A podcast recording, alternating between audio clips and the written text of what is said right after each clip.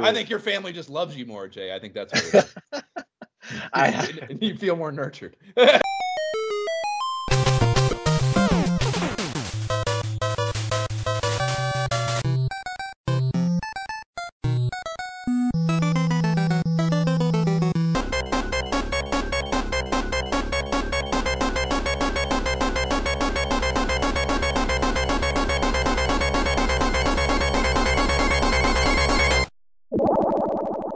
the Imperial Schools of Honor podcast. I'm Josh Folan, and I'm Jay Backstrom.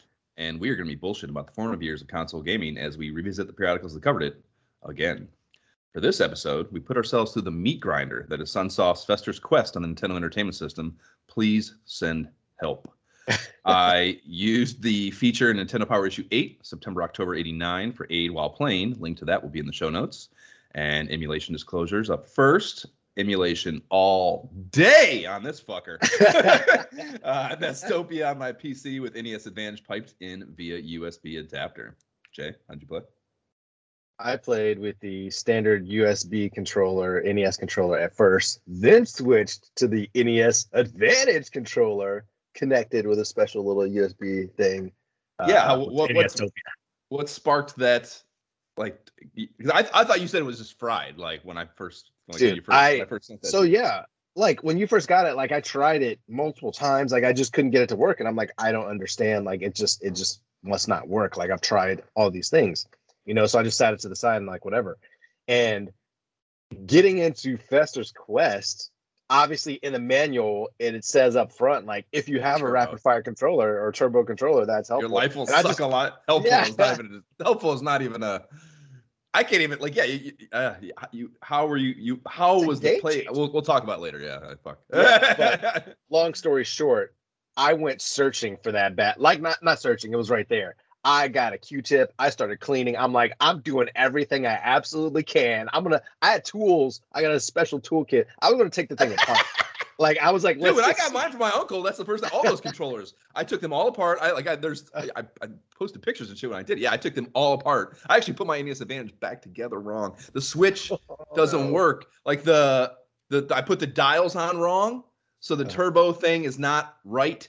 Like I mean, it it still works. You can still change it. It's just not the the, the little the little dot that says where you're at on the turbo meter isn't fucking aligned right on both of them. I at least did them the same way. That would be the worst if they were different. I would probably have to kill myself. But the and then the the one two switch doesn't like I, the second port doesn't work. Like when I switch Uh-huh. it to two, it doesn't work, which is awful. Like I remember when I was playing uh, Dig Dug 2 with Amy, and I was trying, we were trying to pass that controller, which is such a cool thing about that. When you're doing a, con- uh, a controller passing game, just passing that big ass controller and both both being able to use it, you just hit the switch because they both plug That in. cool. Yeah, it's a, it's a cool ass feature, but fucking I fucked something up with that switch, and now the two doesn't work either. So, like I said, I'm fucking. I probably just buy a new one. the, the NES Advantage on the front doesn't. It's a little scratched off anyway, so that bothers me, of course. So I might as well just buy a new one.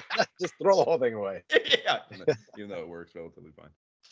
Uh, well, that's cool. Yeah, I'm- was happy to see that you did that because that's it is yeah, uh, just the quality of life with and without the controller on the NES are they're not even the same. You know, It changed. it's, it's it's Jeff Bezos versus the guy living in a tent at the beach. It's the two. That's the Oh, that's. it's so funny because it it was still just in the back of my mind. I was playing through it no problem, you know, up until like boss five or something, and then like we'll get to it later, but something happened, and I was like, oh, now I got to go back, and I'm jamming, jamming hard to kill the green and pink freaking frog aliens, and I I keep getting hit, and I'm like, fuck.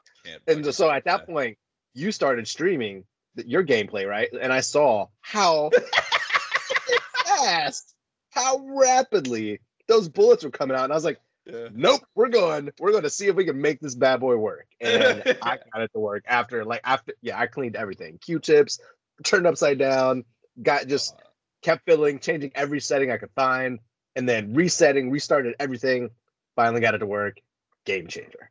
Super hot. I, I applaud your fortitude. Yeah, yeah. Huge. huge so difference. necessary.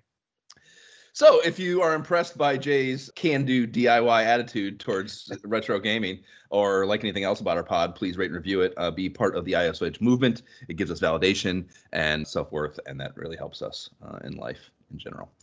So what are we jamming on now, Jay? What are you jamming on now, other than fucking Fester's Quest? Josh, I have been playing Dungeons and Dragons Dark Alliance. Have you tried it? Not, this is an Xbox thing. Oh, you don't even know. Yes. So it just came out day and date. So which means for our listeners, that means it was released the first day it was released. It also was released to Game Pass. And I actually got to play it a few days early with a demo, obviously, because I work for Microsoft through an insider. And it's been so it's out now. Everything's good. People can play it. I haven't seen the reviews being as glowing as I feel about it, but to me, it's a freaking blast. It's like, a combination. Uh, no, it's kind of like um, it's a combination of like Rise of the Tomb Raider. If you've seen like the Xbox versions, the Rise of the Tomb Raider series, Uh, and like. Assassin's Creed Odyssey in terms of your gameplay. So you're still like your first person, like you would be in like um like The Witcher Three. Like you're still that perspective. So over the show, like third. Yeah, yeah. But it, it it's a it's a blast to me. Like you know, I've never played a live Dungeons Are and you- Are you game. party in a party or are you? No, so you're so you can. There's definitely a heavy multiplayer aspect, but there's like four character, four or five characters you can choose from who are set up. You know, they have different different weapons that they use, different races that they are, different parts that they play. Um, but you get to choose to be one of them, and you just play through the story, and you do different missions. I'm not that far into it, obviously, but you can definitely group up with other people, multiplayer, um, and do them together. So I haven't got to do that yet because I still feel like I'm way too too new at it at the beginning. But yeah, it seems like it'll be fun, a fun game to play. Fucking Dungeons and Dragons story world is whew, really good. I'm telling if you like and that's the thing about it. Again, I've never played one of the live D, D games, so I'm compl- like the story's just lost on me. It's just like, oh, this well, cool dude, I story's mean, I- happening. you know, okay, I, Yeah. I I have played a you know well, I shouldn't say a million D and D games. I've played, you know, there's probably been a half dozen in my life that I've I, I have gotten into and really really played most of them on PC and stuff. And the like the, you know the, this it's just so big. The story world is so big that I mean you're talking no joke, dude. I mean that shit was created late 70s. You know, there's 40 years of just like there's 40 years of lore coming out of an entity that is like prolific in their lore creation. You know what I mean? It's just like it's the most possible lore that could be created in a 40 year span, and they've been rocking, rocking and rolling on it for that long. And it, there's just, you know, I mean, one they basically have nothing to do with each other. Is kind of what I'm getting at. Like whatever the story is in that game is, I can't even like. It's gonna be nothing that I've ever heard of or seen or could grasp or like, you know, it's gonna it's gonna be like playing a completely new IP. You know, every every game is like a new IP. I guess is kind of what I'm getting at. there. So, so yeah, just the style of it is very cool, and I'm sure that story wise, uh, at least, I'll probably be into it. yeah. so, I was I was seeing some reviews online, man. People were saying that it seems like another similar game. I can't remember the name, like some Warhammer game or something. And I've never played that, never heard of that. But to me, just, I think I know fun. what you're talking about. I think I've seen that though. I have looked at those. There's like uh, I think there's like two or three of them. I think I was looking at those in, in one of my last like hunting for an RPG kind of fucking little quests, you know. And and I think I I think I remember that that name sounds kind of familiar. And it is yeah it is. I mean, if it's what I'm thinking of, it it seemed very D and D, which is why I was looking at it in the first place, you know. So if it doesn't just just like differentiate itself, maybe. But I mean, you know, I haven't played that, so who cares? So play this game, download it. I'm new enough that we could like jump in and party together. Yeah. You know what I mean? So I well, uh, my my little Game Pass. yeah, my little rant here will definitely highlight the fact that I do not have a game to play right now. So, um, yeah, I'm I'm down to check that out for sure. Nice. And then uh yeah, other than that, man, really only just playing some Rocket League when I've had time. Um still having fun with it, but only really playing when I play with the family because I mean when we play we're already one team, so it's very easy to jump into a match. Um much tougher when it's just me by myself. So yeah, that's pretty much that and Halo 5 got back into that just the for the PvP aspect, just for something to jump into quick 15 minutes type of thing. Because that's all I've had time for these days. Feel that? Yeah, I don't have a I don't really have a fuck around game right now either.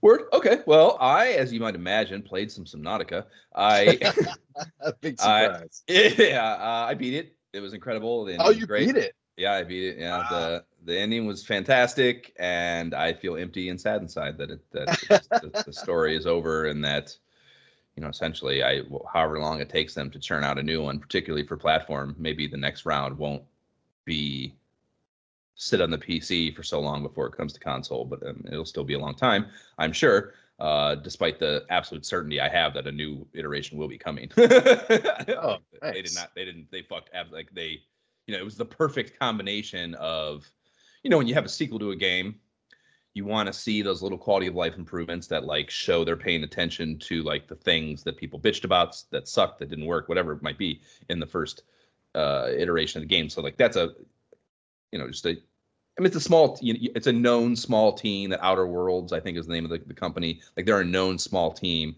They like it. You know, I, I watched an interview. I think I talked about a long time back, talking to the the guy who you know started the company and, and created the game like you can just you can just tell that the dude like it's his baby and he it's not you know and, and granted that shit after enough money flows in someone will acquire them and that'll get fucked up eventually too. But like right now you can tell that he just he cares so much about it staying true to the whole core idea of like non-combative exploration in an alien world this like you know almost like what's that called? Like the conservation. It's almost like a conservation idea mm. and like the way it, it like stays true to like you know you're you're this you know it's a little bit of an allegory for the fucking world fucking up the oceans right now on planet earth you know? It's like there's some like there's just care and love and a lot of a lot of tlc in it. And um so the that that is clearly apparent in, in just like the mechanics of the game but then also with a sequel you're always, I am anyways, worried that the story is going to be not nearly as developed, as well thought out, as whatever, just because they're trying to create a sequel, as opposed to all the the incubation time that an initial idea has before it gets out into the world. You know what I mean? Uh, a sequel. This is so true with with like movie television properties. Is fucking the sequels always suck because there's just you know a 20% or some minute fraction of the time spent creating it that there is in the first one. So that wasn't at all a problem. I thought the story was better actually in the second one than the first one. Wow. So yeah, just everything about it, fucking fantastic. I, I did end up having to tactfully Google the very last part of the game, which I'm very ashamed that I had to do. like I had been stuck for weeks, dude. Like I, I, I, story wise, I mean, there's, you know, there's, mm-hmm. that's why that's just another reason the game is so great. Like, you can be stuck story wise forever, and you're still every time you go out, if you like, if you're really just going out and like, I'm just going to go literally explore in a way that I can't, I cannot explain, I cannot, there's no gaming experience I can think of, maybe ever, but without question in recent memory, where you're, you're you're you're incentivized and reward both incentivized and rewarded to go out and really just incrementally explore every square inch that you can fucking get to, you know? And the way the game set up, the way it's so vertically and horizontally open worldy, like that means it's there's just no, you know, you I found I beat the game. I was playing last night with the dumb shit that I'm doing now, the the roundup shit that I'll get to later. And like I found a a PDA, which is like the the way you find kind of story. It's it's, it's the way it's, it's one of the ways, anyways, that you find story elements. I found a fucking PDA right outside my base that I had never found.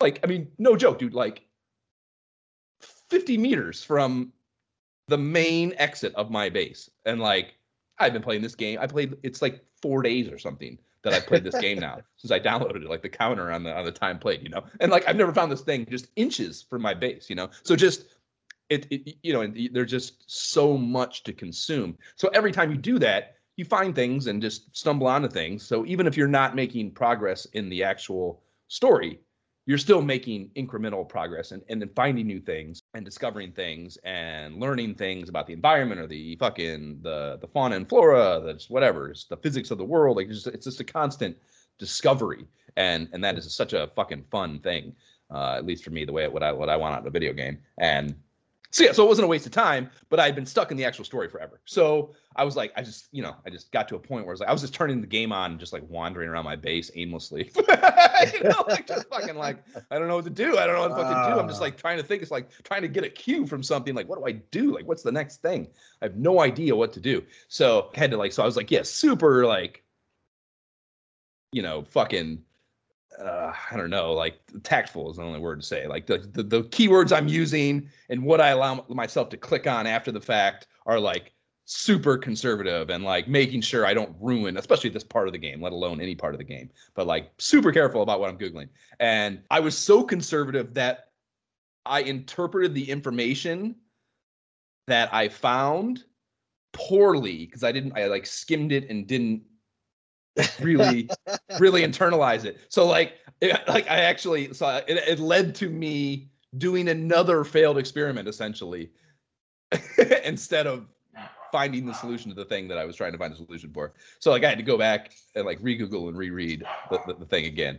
And uh, what I ended up learning from the World Wide Web was that like it's kind of what I was suspecting anyhow that there was the existence of a place beyond a place that I didn't think led anywhere, despite the fact I had just, I mean, extensively and gotten lost in it numerous times over, explored the fuck out of it. You know what I mean? So it was just, because uh, I just, it was exactly what I knew that I just didn't push further and harder or, or far, far enough and hard enough. So I went in there, I gave myself better bearings with beacons, you know, these little things that just fucking they put a little marker, as you might imagine, and right. and then and like that gave me, which I again just like, it's just such common sense. Like, oh, I don't know where to go or even which direction to go. Put a marker and go the other way. like it's like super simple solution to the problem, and I just didn't. I you know whatever. And so yeah, so I yeah pushed further deeper, and it was it was like absolutely like the end. you know again because it's not a game predicated on battle so like how do you make that final run harder exactly like what is the way to do that and like you know yes you have things that are imposing enemies of sorts or creatures they're not you're not supposed to think of them as enemies i don't think but like the things and the way the environment kind of railroaded you through their presence was very well done. And it like it was you know there there's there's there are fucker leviathans prowling the end of this game. They're just like fuck! And like you know that's the thing too like, like you because they're not i mean they can be threatening or they are threatening of course but like again you're not supposed to like they're just they're just it's like the great white shark phenomenon it's like you know like yes they will fucking eat you if you're out there fucking with them. Like you know what i mean? Like they are geared to do a certain thing in this environment that's like their function in the fucking ecosystem. And if you get in the way or you feed into their purpose you will die. Like that's like it's not it doesn't mean they're like ill-willed or trying to hurt mm-hmm. you necessarily. It's just they're just doing what they do you know? These things like what the the the way they get you is like really frustrating because like you know it's it fucks with your submersible and like it's a very they did a really good job. The first one had a really cool the Reapers, which is like you know I I, I hate it. It's it's not spoilery, but like the, the first one had had like the, the the the worst enemy in the first one or or one of the worst enemies in the first one had a very cool like gotcha animation, you know, and every time. Like, I mean, I played that game all even more than this one, maybe. And like every time one of those fucking Reapers got you, it was just like, ah like, like same thing with same thing with this. Like they nailed this just as well. Like every time they get you, it's like, ah like fuck. It's like it is very punitive and you don't you don't know it because you know that that's just the mechanic of the game is so good in that way that like when you you're trying to run from things and when you're running from things you're in a submersible and you're running away from it so you can't see it you know, it's just like it's just the most basic mechanic for like scare, jump scare, or or thriller kind of video games, and like just the way you have to engage it forces you to be surprised, you know. And it's it's just again, the game is so fucking good. It's incredible. Nice. So yeah, so now, so yeah, I finished it, and now I went, I'm of course going back in and like I'm going getting all the creature eggs I didn't get, and fleshing out parts of the game I wasn't able to fully sort, pushing the limits of the base building system, yada yada yada. So like there's still things to do and play, even though the cool, really cool story uh, is, is kind of ran its course. But go play Subnautica if you haven't played Subnautica, Jay. I don't know if I've mentioned that to you or not. I uh, I started fucking, twice. Yeah, I started fucking with No Man's Sky a little bit also, and I think I might have mentioned that in the group chat. It's a little intriguing, and like I don't know, like I'm. It's almost like too complex. Like I kind of like I turned it on last night trying to like, okay, I'm gonna fucking try it uh, again, and like I don't know. I get into the like I just don't like I know what my objective is, but like I put get into the menu system and stuff, and I'm looking at them. It's like I this is like I can't even begin to digest what I'm looking at. You know what I mean? It's just like too Mm-hmm. too opaque, too too something. So Yeah, I, don't jumped know. into that I felt the same thing, man. I because again, one of my buddies from the old ESO guild got heavy into it, and I I, I messed around with it too, and I was just like, man, there's so much. I, I just don't. Know I, I just I don't know if I have the know? time to just like immerse myself into this. right, right, right. And that's and that's kind of like it sucks that because like I was when I first played it, I was going through the tutorial stuff, and like you know that of course holds your hand and gets you understanding things and like just like the little bit of time since I did that, it's just like gone, man. Like I'm just like I have no idea, you know, what I have no idea how to do the thing that's telling me I should be doing, you know. yeah, so that's frustrating. Uh, so yeah, so like yeah, I was like before I did that, I was like I should finish Outer Sky or Outer Worlds first. That's that was a cool game, and so I tried it, and I didn't even understand what was happening at first. I turned it on, and it was just like this error message comes up, and it's like your Xbox thing needs to be fucking something something. I'm like fuck you. I have the fucking a year of the most expensive X. Fuck you. Like that's not. You're wrong. You know. I just keep fucking hitting, I'm trying it again, trying it again, and I'm like, and I realized one of the times I went back to the menu that the Game Pass logo wasn't there anymore. So they took Outer Worlds off Game Pass. And this is what I, this is what I Ah. fucking told you. I didn't I didn't want it to happen to me. And yeah, the, you and your bullshit illicit gaming outfit would fuck me like this, Jay. I fucking knew it. So I'm just gonna quit video games entirely. Between this and the X-Men on the NES fiasco, I can't trust anyone ever enough to love again. And I have to just do nothing. well, you should have finished it, Josh. uh, yeah, I feel like that's only happened to me like once, but it was with a game that I don't even remember. It's kind of like, oh yeah, I was gonna play that game. Eh, whatever. Definitely, man. Outer Worlds is fucking cool, man. I definitely wanted to fucking finish that game. Subnautica got in the way.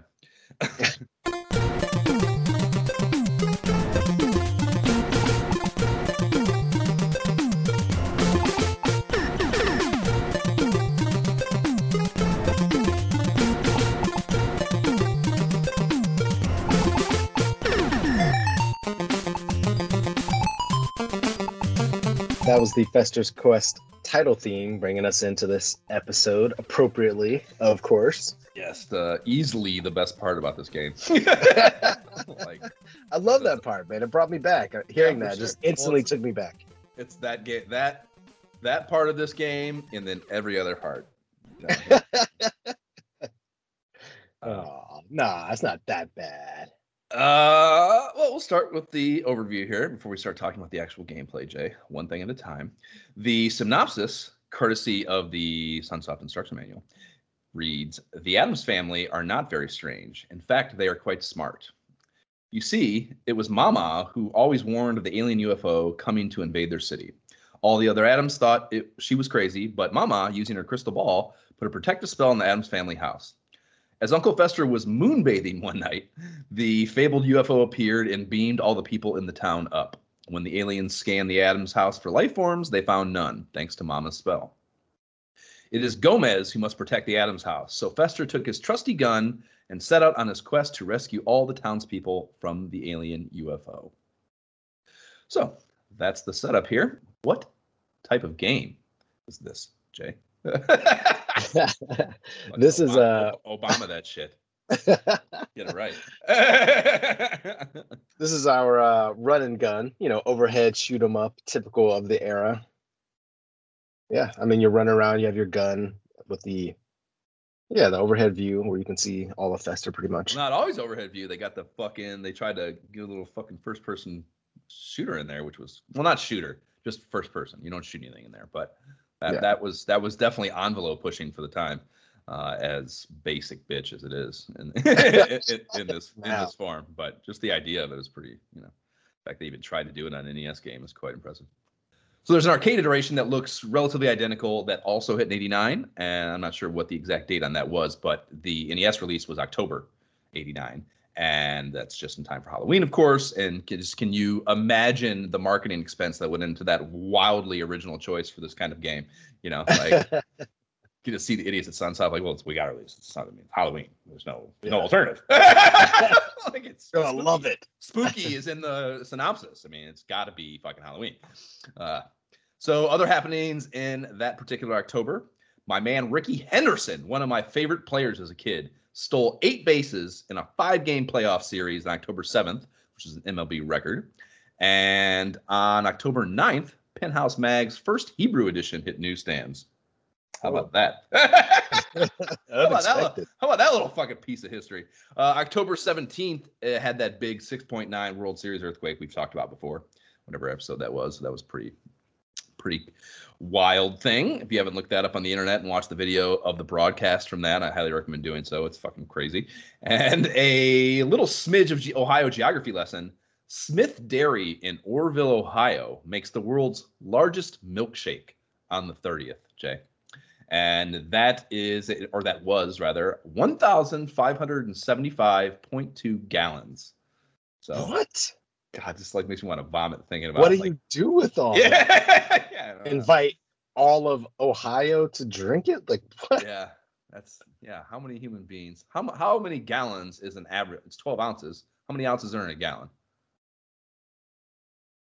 i don't know 60 I don't know off the top of my head. yeah i'm not sure It's a lot though. Yes, it's, it's a lot, of, Regardless. lot of lot of fucking ounces. So like, yeah, like a normal milkshake is probably 12 ounces, and if say, say if our hypothetical shot in the dark there times five, so you divide or multiply this by five, that's how many human beings you need. To, God, Ugh. 7,500 human beings drinking out of a fucking milkshake. yeah, I'm gonna pass. But cool. Alright. Go yeah, Ohio. super super cool. So that is my history contribution to this podcast episode. Jay, what's yours? Nothing. I am absolutely surprised. I, you know, researching this, I really expected because of the Addams Family reboots that happened when we were kids. I expected this to come out like right after that to be like, hey, we got the movie, boom, now we got the game. Not at all. Like Yeah. the movie didn't come out till '91, yeah, so I don't know if this was like probably probably they knew the movie was in production, so they knew it was yeah. coming. You it was know, it was probably you have to assume that like a reboot even back then when reboots weren't a big thing i mean two years it's still sitting in the studio fucking system for at least two years for sure yeah. so the game comes out quicker. That was my that's my hypothesis. They're like, all right, we're gonna do a game too. And the game is like, all right, six months later, here we go. right Two years from now. Yeah. right, right. right.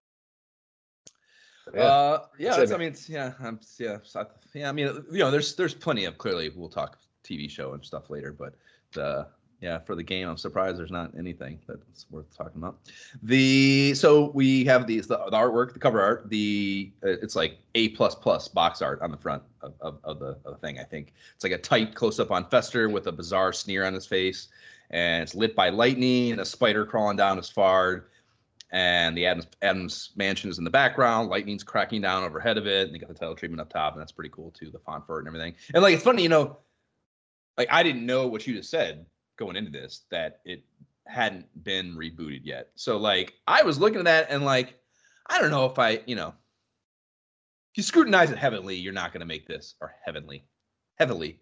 Uh, you're not going to equate that fester on the box art to the Christopher Lloyd Mm. version of him. But in my head, pre-scrutinization, that's kind of what it was, you know? Like Mhm. that's that's that's it's that's the Christopher Lloyd fester, you know? And I don't know, there's something like is it you know, it's he's bald, they do the same makeup under his eyes, he's goofy, like, you know, like how varied could you even make an illustration of that character? maybe that's part of what's behind this but like i don't know i just like i just i was surprised at how in line it was with my thinking of the modern movie as well as the Mhm. old tv show like it's just funny how through line and all of that character is in all of them i think you know which is partly a testament to christopher lloyd's transformation in the movie probably but you know it's just yeah really interesting how just nailed that is for my understanding of Fester. Uh, really well done, though. Very, very well done art. Very beautiful. And then the back has a smorgasbord of screenshots, a whopping seven, which is way more than the usual three that you get. and they are large and in charge. All the all, all the, the the great pixel art is shown in them babies. They have they have a, a couple from the dope title cut scene. They have shots of Thing and Lurch. There's two bosses, which are you know the, one of the selling points of this for sure, and just one shot of normal ga- gameplay, which is easily the weakest part of this video game. You know, which is so many times we look at the back of these boxes and I'm like, why did they choose this fucking choice? You know, like this mm-hmm. shows nothing. I can discern nothing. It's certainly not impressive. You know, so good on Sunsoft's marketing team. Which you know, my thoughts about Sunsoft's marketing team at this time are pretty pretty high. Like they're all their ads are cool. They do they do licensed stuff, but it's all like hot licensed stuff, you know. Platoon, Fester's Quest, Batman. Like there's no fucking bullshit yeah. Adventures of Tom Sawyer in there. you know, like they're not they're not fucking around with bullshit IP. So they do a good job of, of marketing, I think. So it's not surprising that their box is is cool too. And this is a game I bought. You know, I had this game as a kid, so you know, I uh, I've said oh, you before, bought it. Okay. Yeah, I had this game. Yeah, I had. Uh, I, I, I, I'm pretty sure it might have been just a gift from my mom. And like I said, I, I think I've iterated before that it was like her probably making the bulk of that choice. But if I'd have been in a, in, you know, I don't remember for sure, but if I'd have been in a, a Nintendo aisle and saw this box, definitely cool enough to make me go, ooh, you know, you know, even though like my understanding of the IP is null and void, pretty much, um, or nil, I should say as a kid because I certainly wasn't into the show or anything. And this was, as we mentioned, pre movie. So even movie, not, yeah. not not that movie really landed on me hard, anyways. But you know, the even if it it had, it would have been two years later. So that's the crazy thing to me because to me, I loved the the rebooted movies. Like I thought they were so good. Like I really liked the Fester in those movies. You know, like the story. Like I really remember liking the movies more than I expected it because I my aunt would like watch you know the the TV show and it's black and white and I was like you know so I'd watch it sometimes too and it's like ah it's whatever but like those movies were really really good so in my mind I'm still thinking these two are connected as well even though this predates that. I don't know that I just played a little later perhaps? I don't know. I don't even know if I've ever seen the I first the first one. The the second one I and I don't this is not something I remember concretely but I have this vague belief that when when Jab and I first got, I've said before, we didn't have cable growing up. We lived in the fucking middle of nowhere. Uh, and honestly, not even in the middle of nowhere, but we lived too far outside of Oberlin to have cable. It did mm-hmm. not run down our street, you know, or down our road, our state highway that we lived on. And we got my dad finally fucking splurged on a satellite dish, like one of the big fuckers that like have to like turn to fucking Jupiter, you know, when you like change it, uh, they were called galaxies, and like you hit, you had to change the galaxy. The fucking you could launch out the window and watch the fucking thing. Oh yeah, and fucking turn and point at whatever the fuck it needed to point at in order to achieve the thing you were asking it to do. And then once you were on that galaxy, you could punch in the actual channel out of the 24 or whatever that were available on that galaxy, you know. So like when we got that thing, you got HBO, and there was you know you got like HBO West, HBO East. There were like HBO Two. There was a bunch of iterations of HBO, mm-hmm. and this was this the second one I remember was that was that was like early high school. So I want to say 95, 96. So I think that might have been right in line with the second one. The second one was playing hot on HBO at the time, I think. So I think I inevitably just consumed the second one just out of like HBO. I don't know if you remember having HBO as a kid, but they're you know they didn't have it was not like it is now. It's like 10 movies this month and like those motherfuckers are just on repeat. So like you're watching if you have if you only have hbo or hbo is the only movie channel you have which is the only one we had like you're gonna watch all 10 of those movies. This is the way it is. Whatever they are you know so uh that i think that's how i ended up watching the second one but. Actually now that you mentioned that with that timeline that checks out because i didn't move we didn't move into the house that i lived in most of my life. Well i moved in when i was 11 but I never had a Nintendo until after that. So like before that, it was all Atari, and so that was '91. So I never played Fester until after the movie came out. So to yeah, me, yeah. in my mind, that's Super why. So yeah, automatic. Yeah. Yeah. So, anyways, with the box, it's probably the best screenshot spread we've ever seen on the pod, I'd say. And each each picture has a little caption that's just fine and dandy. Nothing too fun in there, copy wise, unfortunately. But very well done box in general. And then the manual, which will be in the show notes, is 16 pages with covers, full color throughout. So Sunsoft sparing no expense with this manual, which is great. And page three is a how to play chart, and there are it explains the the there are three top view levels. There's the outside street, underground sewers, and the UFO platform. And then screenshots accompany the first two, and the UFO platform is just a big question mark and a black card, you know, which is kind of cool. And there is also a 3D hallway view, which has a screenshot. And as you mentioned, that's that's the thing the NES, NES games couldn't really do at the time, so they were pushing the envelope. And then pages five to seven cover the menu screen, and there's a screenshot and then a key and breakdown of what it's comprised of. And there's on there, there's an empty clue panel, and there's made up. It's made of five pieces in all. It says, and a new piece will be added each time an enemy boss is destroyed. So that kind of explains like what you're out hunting for here, because this game is, you know, it's not open world, but it is a little bit like part of the problem I think for kids consuming at the time are like just got dropped down and it's like okay now what? I don't know. I'm just gonna wander Exactly. around and shoot, shoot these frogs but i don't really know. I, every now and again i find a house i go into the sewer i can't figure out how to get out of there. It's just like this game is a little bit i think for a kid probably tough to figure out parts you know? So the the, the more direction they can give in the manual for the few kids that are going to read it the better probably and they also explain the gun and whip power here. The max gun power is eight, whip power is four. You don't start the game with the whip, but eventually you get it, and then you have to power it up just the same way the gun works. And then it goes through the different items and explains those. There's the bulb. Fester is very electric, but he'll need a bulb to turn on the lights while underground. So that was a cool application of his like one of his core IP functionalities. You know, they did that was cool implementation, even though the sewer Superpower. Even though the sewers suck in general. There's keys, which unlock buildings, of course. There's money with five units. You can visit a hot dog stand and regain health. And there are the vice grips.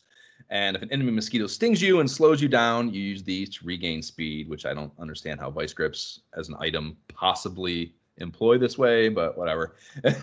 and or, or what they have to do, like I don't know, like that's that's like that's how I know I don't understand the IP because I'm thinking like maybe vice grips are a thing that Wednesday fucks with.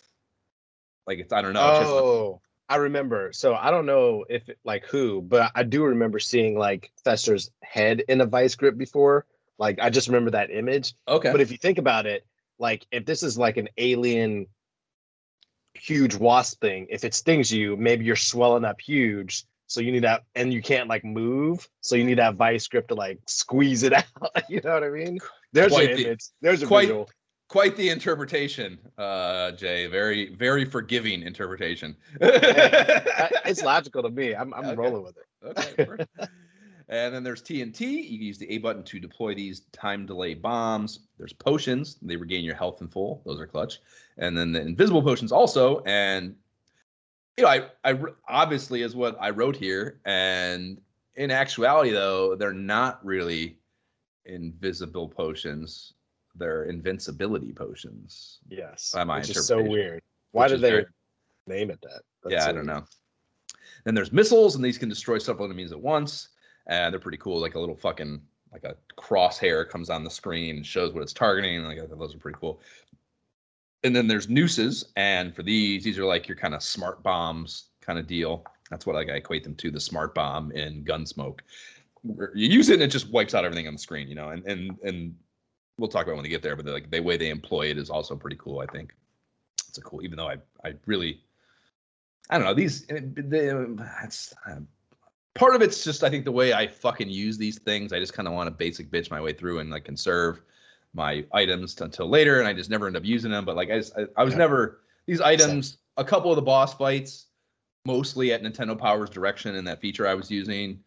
I would employ them, but like for the most part, like I'm just fucking not even bothering. It's just too much of a pain to even bother to go to the screen to, to select and use these things. Um, Plus, you didn't want to run out. Like I Right, didn't want exactly. to be on a boss where I needed missiles, and I wasted them on some stupid, stupid ass enemy. Sure, right, right, right. So then houses are explained on page eight, which is where you get these items. There's seven in the game. Each one has a member of the family waiting to give you shit. One of these items. There's Pugsley, Wednesday, Thing, Morticia, and Mama. And then items given will be fully replenished after each time a new boss is destroyed. And that's clutch information to know uh, in your uh, the way you approach boss fights, probably. And pages 10 to 11 get into the buildings, bosses, and alien enemies. There's some hot tips in here too. There it tells you there's six buildings, most of which have bosses. And that's keyword there is most. And there is one building off the path with no boss.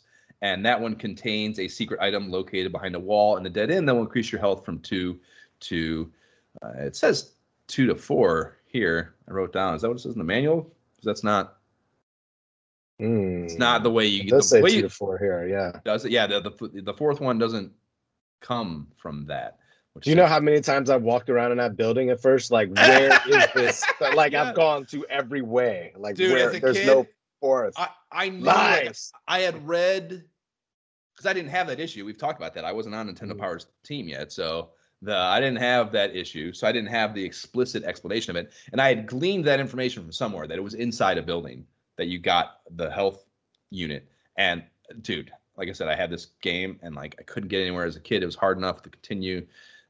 I yeah, same thing. I just wanted those buildings forever, man. I just didn't. Yeah, I did not. I remember just as a kid being totally deflated about my inability to find that fucking thing. You know, because that's such a also just a huge quality of life improvement with a game that is art difficult. You know, just like essentially fucking 150 percent of your fucking resource that keeps you alive. Like fuck, that's a huge difference. And to not be able to find it was so defeating, deflating. And then in the bosses, you are told you'll need a fully powered whip to defeat some of them.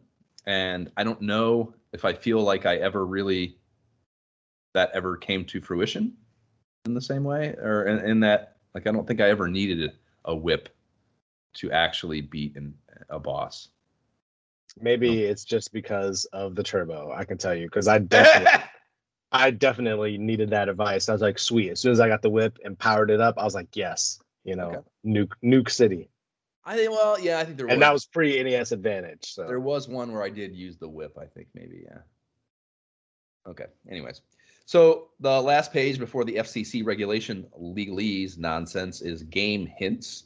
And the second one is the use of a turbo type joystick with rapid fire feature will be quite helpful. Oh?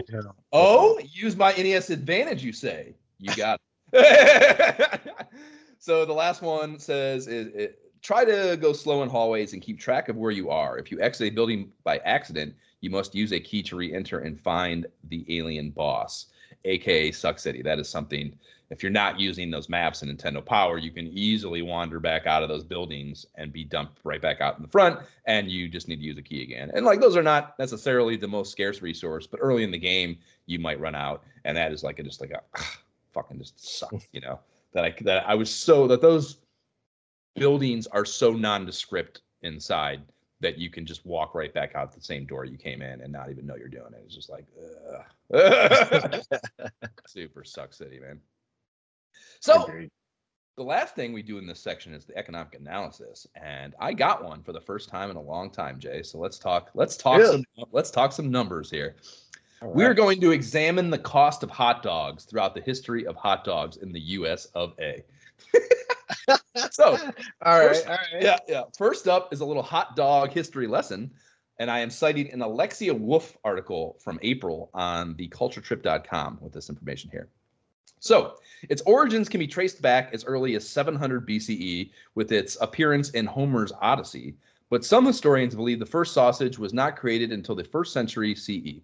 Legend has it that Emperor Nero's cook, Gaius Gaius, stuck a knife into a roasted pig that had not been cleaned thoroughly, and the puffed, empty intestines so disgusting.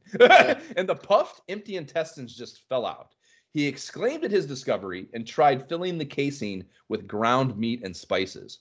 Over the course of the following centuries, the sausage traveled across Europe, making its way to Germany, a country that came to adopt the wiener as its own. Today, Frankfurt and Vienna both lay claim to the creation of this contemporary German staple.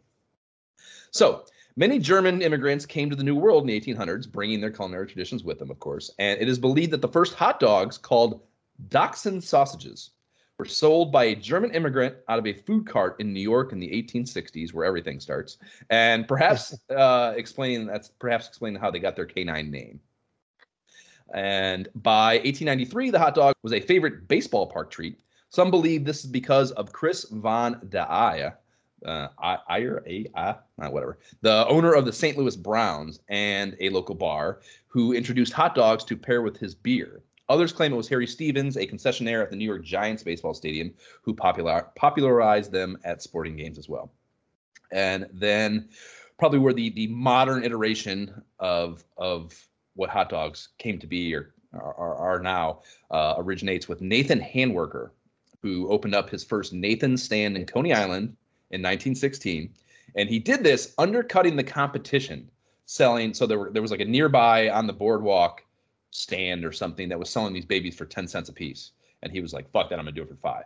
and he just like wasted the whatever the other the other stand was, and he ended up, you know, those ended up getting fucking um, franchised and you know started spreading across the entire country to the point where in 1939 a famous and still standing Pink's hot dog stand, which I've dri- driven by uh, many times here since I moved to LA, probably even before I moved to LA, and that was opened up and started turning out dogs in, in LA in, in 39. So it traveled all the way across the country, just like I would do 79 short years later. and I guess what is that, 23 years? So that's how they kind of spread across the US and became a an American staple of sorts. And then let's get into the numbers of this this little plan or this little quest here. The there's a website called in2013dollars.com that is the consumer price index data for hot dogs from 1951 to 2021 specifically. And they are quoting an inflation rate of 2.94% over that 70 year span, which is lower than the overall average inflation rate of 3.38%. So hot dogs are they're they're they're I don't know the, the the economy of hot dogs is a more conservatively growing one than the overall uh, economy. I guess is the way to look at it. you can always rely on hot dogs. yeah. Keep it as So- is. Yeah, another website I used was Statista.com, and they have they had have still it's not gone have 2019 prices for hot dogs at MLB bar, ballparks, which was the last viable data really I think given 2020 was a sports wash, right? So the cheapest dog in the league was Oriole Park at Camden Yards at a buck fifty a pop. The most expensive is at National Park in DC at seven bucks. And how is that for an economics lesson, Jay? What? that, like in supply and demand. So those parks are a whopping 38 miles apart from each other. And I don't know, it's just such a yeah, like, you know, and there's that, you know, I don't know if you've ever been to Baltimore, but Baltimore's a shithole. and like obviously DC is DC. So like it's funny, it's it's just such a perfect, I don't know, it's just American economics in a nutshell to me. I don't know exactly know how to express it beyond that, but like it is just it, it is just exactly how America Wow. So the- Unbelievable. yeah With- works, you know. A dollar anything at a ballpark is like, what? insane, right? Yeah, but it's in, a, a shithole. So to get people to spend the money to come there, they try to sell dogs at a super cheap price. So the league average comes out to about four ninety five per dog, which is pretty close. I think Cleveland was just a hair under that. Um, Hey, that's like five units, right? That's like Yeah. say five units in, Well- the, in the manual? right, but here's here's the thing. Uh, so a five dollar hot dog, the cost of a hot dog in Fester Quest was nineteen eighty nine. So you move forward the average rate of at the average rate of inflation from eighty nine over the next thirty years, two thousand nineteen. That number would be 1002 in 2019. So that means we are getting absolutely fucking hosed by the dog vendors in the game, which should be no surprise given the rest of the play experience. I mean, you know, realistically. But so so that's coming forward. If you go if you're going backwards to Nathan's five cent dogs, we are also getting hosed, as you kind of might assume. I mean, obviously those were like he was trying to create a business and in turn, you know, selling them at a discounted rate. But the cumulative inflation rate from 1916 to 1989 is, a little over a thousand percent.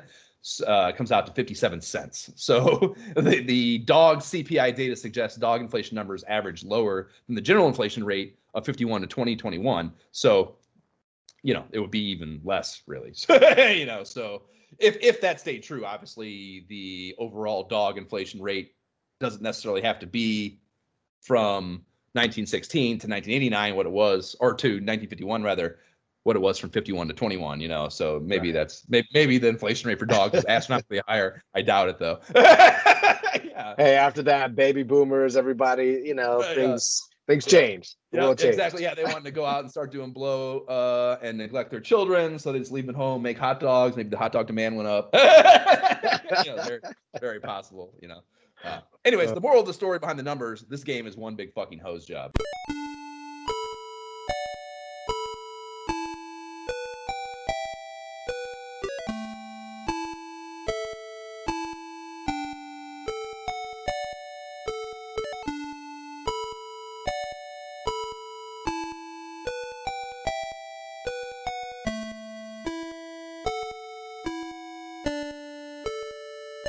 that is the prologue theme from Fester's Quest, bringing us into our playthrough of the game.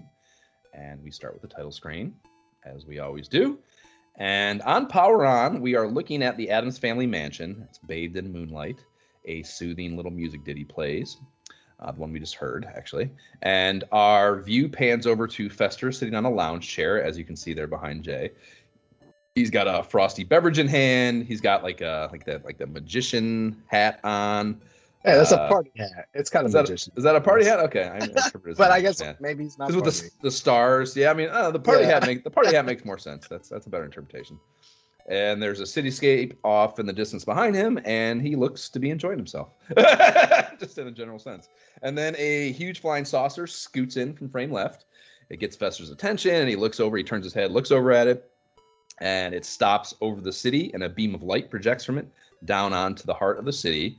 And his jaw drops. You can see like his head's turned away. Like you know, and this is just kind of a testament to the how the quality of this animation. I think like this opening sequence is fucking great. And again, that's Sunsoft is fucking phenomenal. The Batman cutscenes are fantastic.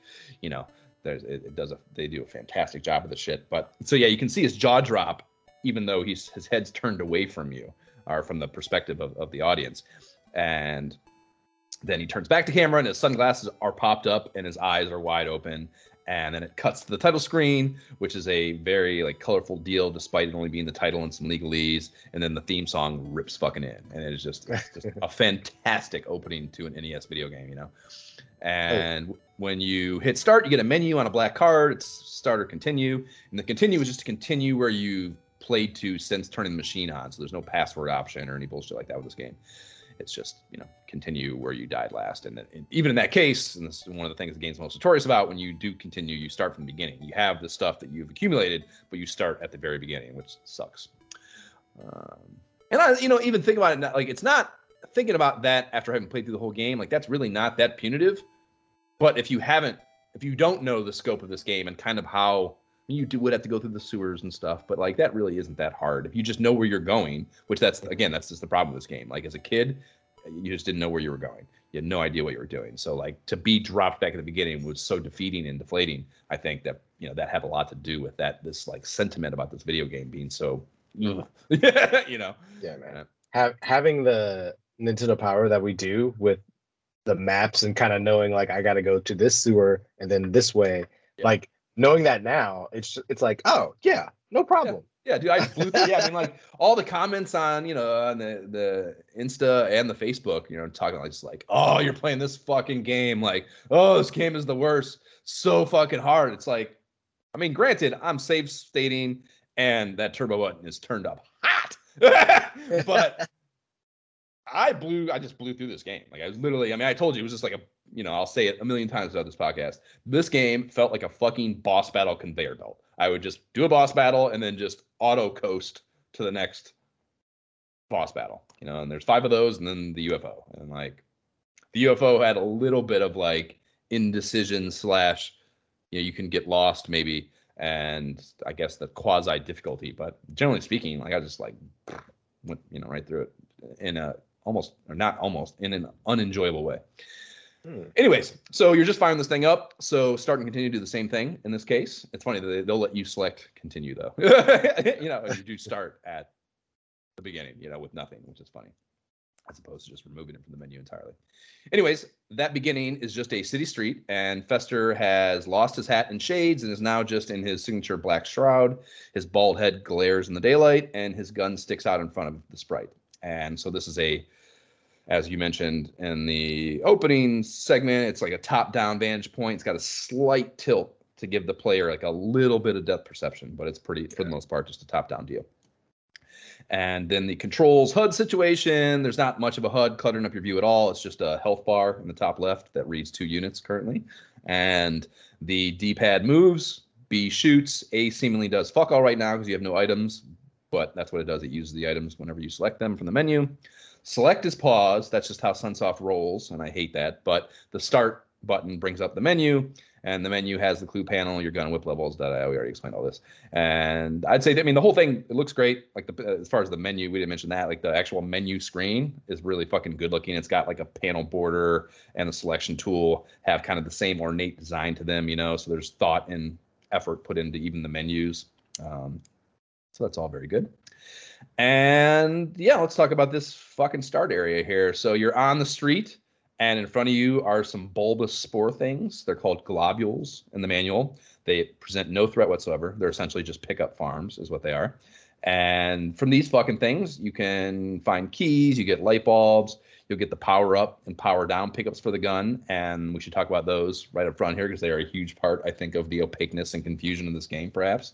If you're not reading the manual and you don't know that the blue ones are up, the red ones are down, you know, you can walk around this game and really fuck your life up, basically. And like, mm-hmm. honestly, like, you know, that raises the question like, why would you ever pick up a red one? Why would you ever do that? That's why would you ever want to power down? And the answer to that is you wouldn't try to, probably, but there's just so many goddamn things being dropped around you at all times as you frag the relentlessly spawning enemies. Mhm. It's hard to avoid them sometimes when you're not incredibly dialed in, or even if you are, frankly. I mean, even if you are really dialed in, paying attention, you can easily still walk over one and get that power down and just be like, fuck, safe state. We'll talk about it later, but that's what happened to me, and I was like, oh, Yeah. But yeah. super suck thing, man. And so from the dead end you start on, you can walk right and you hit an intersection that's blocked off to the north by like a chasm or like a thing that's opened up in the street. And you're heading south by default, essentially. And the next intersection down has a westward path. And north from from that, you can find uh, houses manned by both Pugsley and Wednesday. So you get your first interaction with the the family. And the former Pugsley gives you TNT. Wednesday, the latter gives you vice grips. TNT blows shit up, as you might guess. The vice grips relieve you from the stun slow shit that happens from the mosquitoes that come out of the. Uh, I forget what those are called. I think I have it written down here somewhere later. You have to go to the menu though, and you have to select every one of these things, even keys and the money and shit, and then hit the A button. Like even when yeah, when you're walking into one of these, and you have to use a key to get into the houses, and you have to hit the A button while running into the door to enter the houses. And it's just like a it's just a groan, you know, it's just needless tedium to to to use an item that should just be automatic, you know. So that sucks. And then there's also a hot dog stand in here, and as the manual mentioned, a five spot gets you one life back, one one life unit back. Or no, check that. I think it heals you entirely. Uh, I don't think it's just one life unit, is it? I No, I think you just it just heals you. yeah, it heals you all the way. So Yeah. yeah. but you also have to select money to engage Mhm. those, and that is that is just such a dumb runaround thing. And then lastly, there's a stairwell in here heading down that I couldn't seem like I, like this. I couldn't figure out how to do it. I got the, when I you know, first and like I had this game as a kid, and like I first got it, and I was like, I was walking around the stairwell, and I was like, what the fuck? Because you know the A button has been taught to me as used for items. I don't. Why would you? I don't want to use an item right now. you know, so like you have to hit. Are the A you button. serious? Yeah, to go down to to to to go while standing oh. on the on the stairs. and that's like an annoying thing because when you get down into the sub the sewer, the first thing you want to do is use a light bulb. But if you don't move off that stairwell in the dark first, you're just going to go back upstairs. So that's they should have figured, Absolutely. should have figured out something better. Need to figure out something better at the lab before putting this out because that is just awful, you know.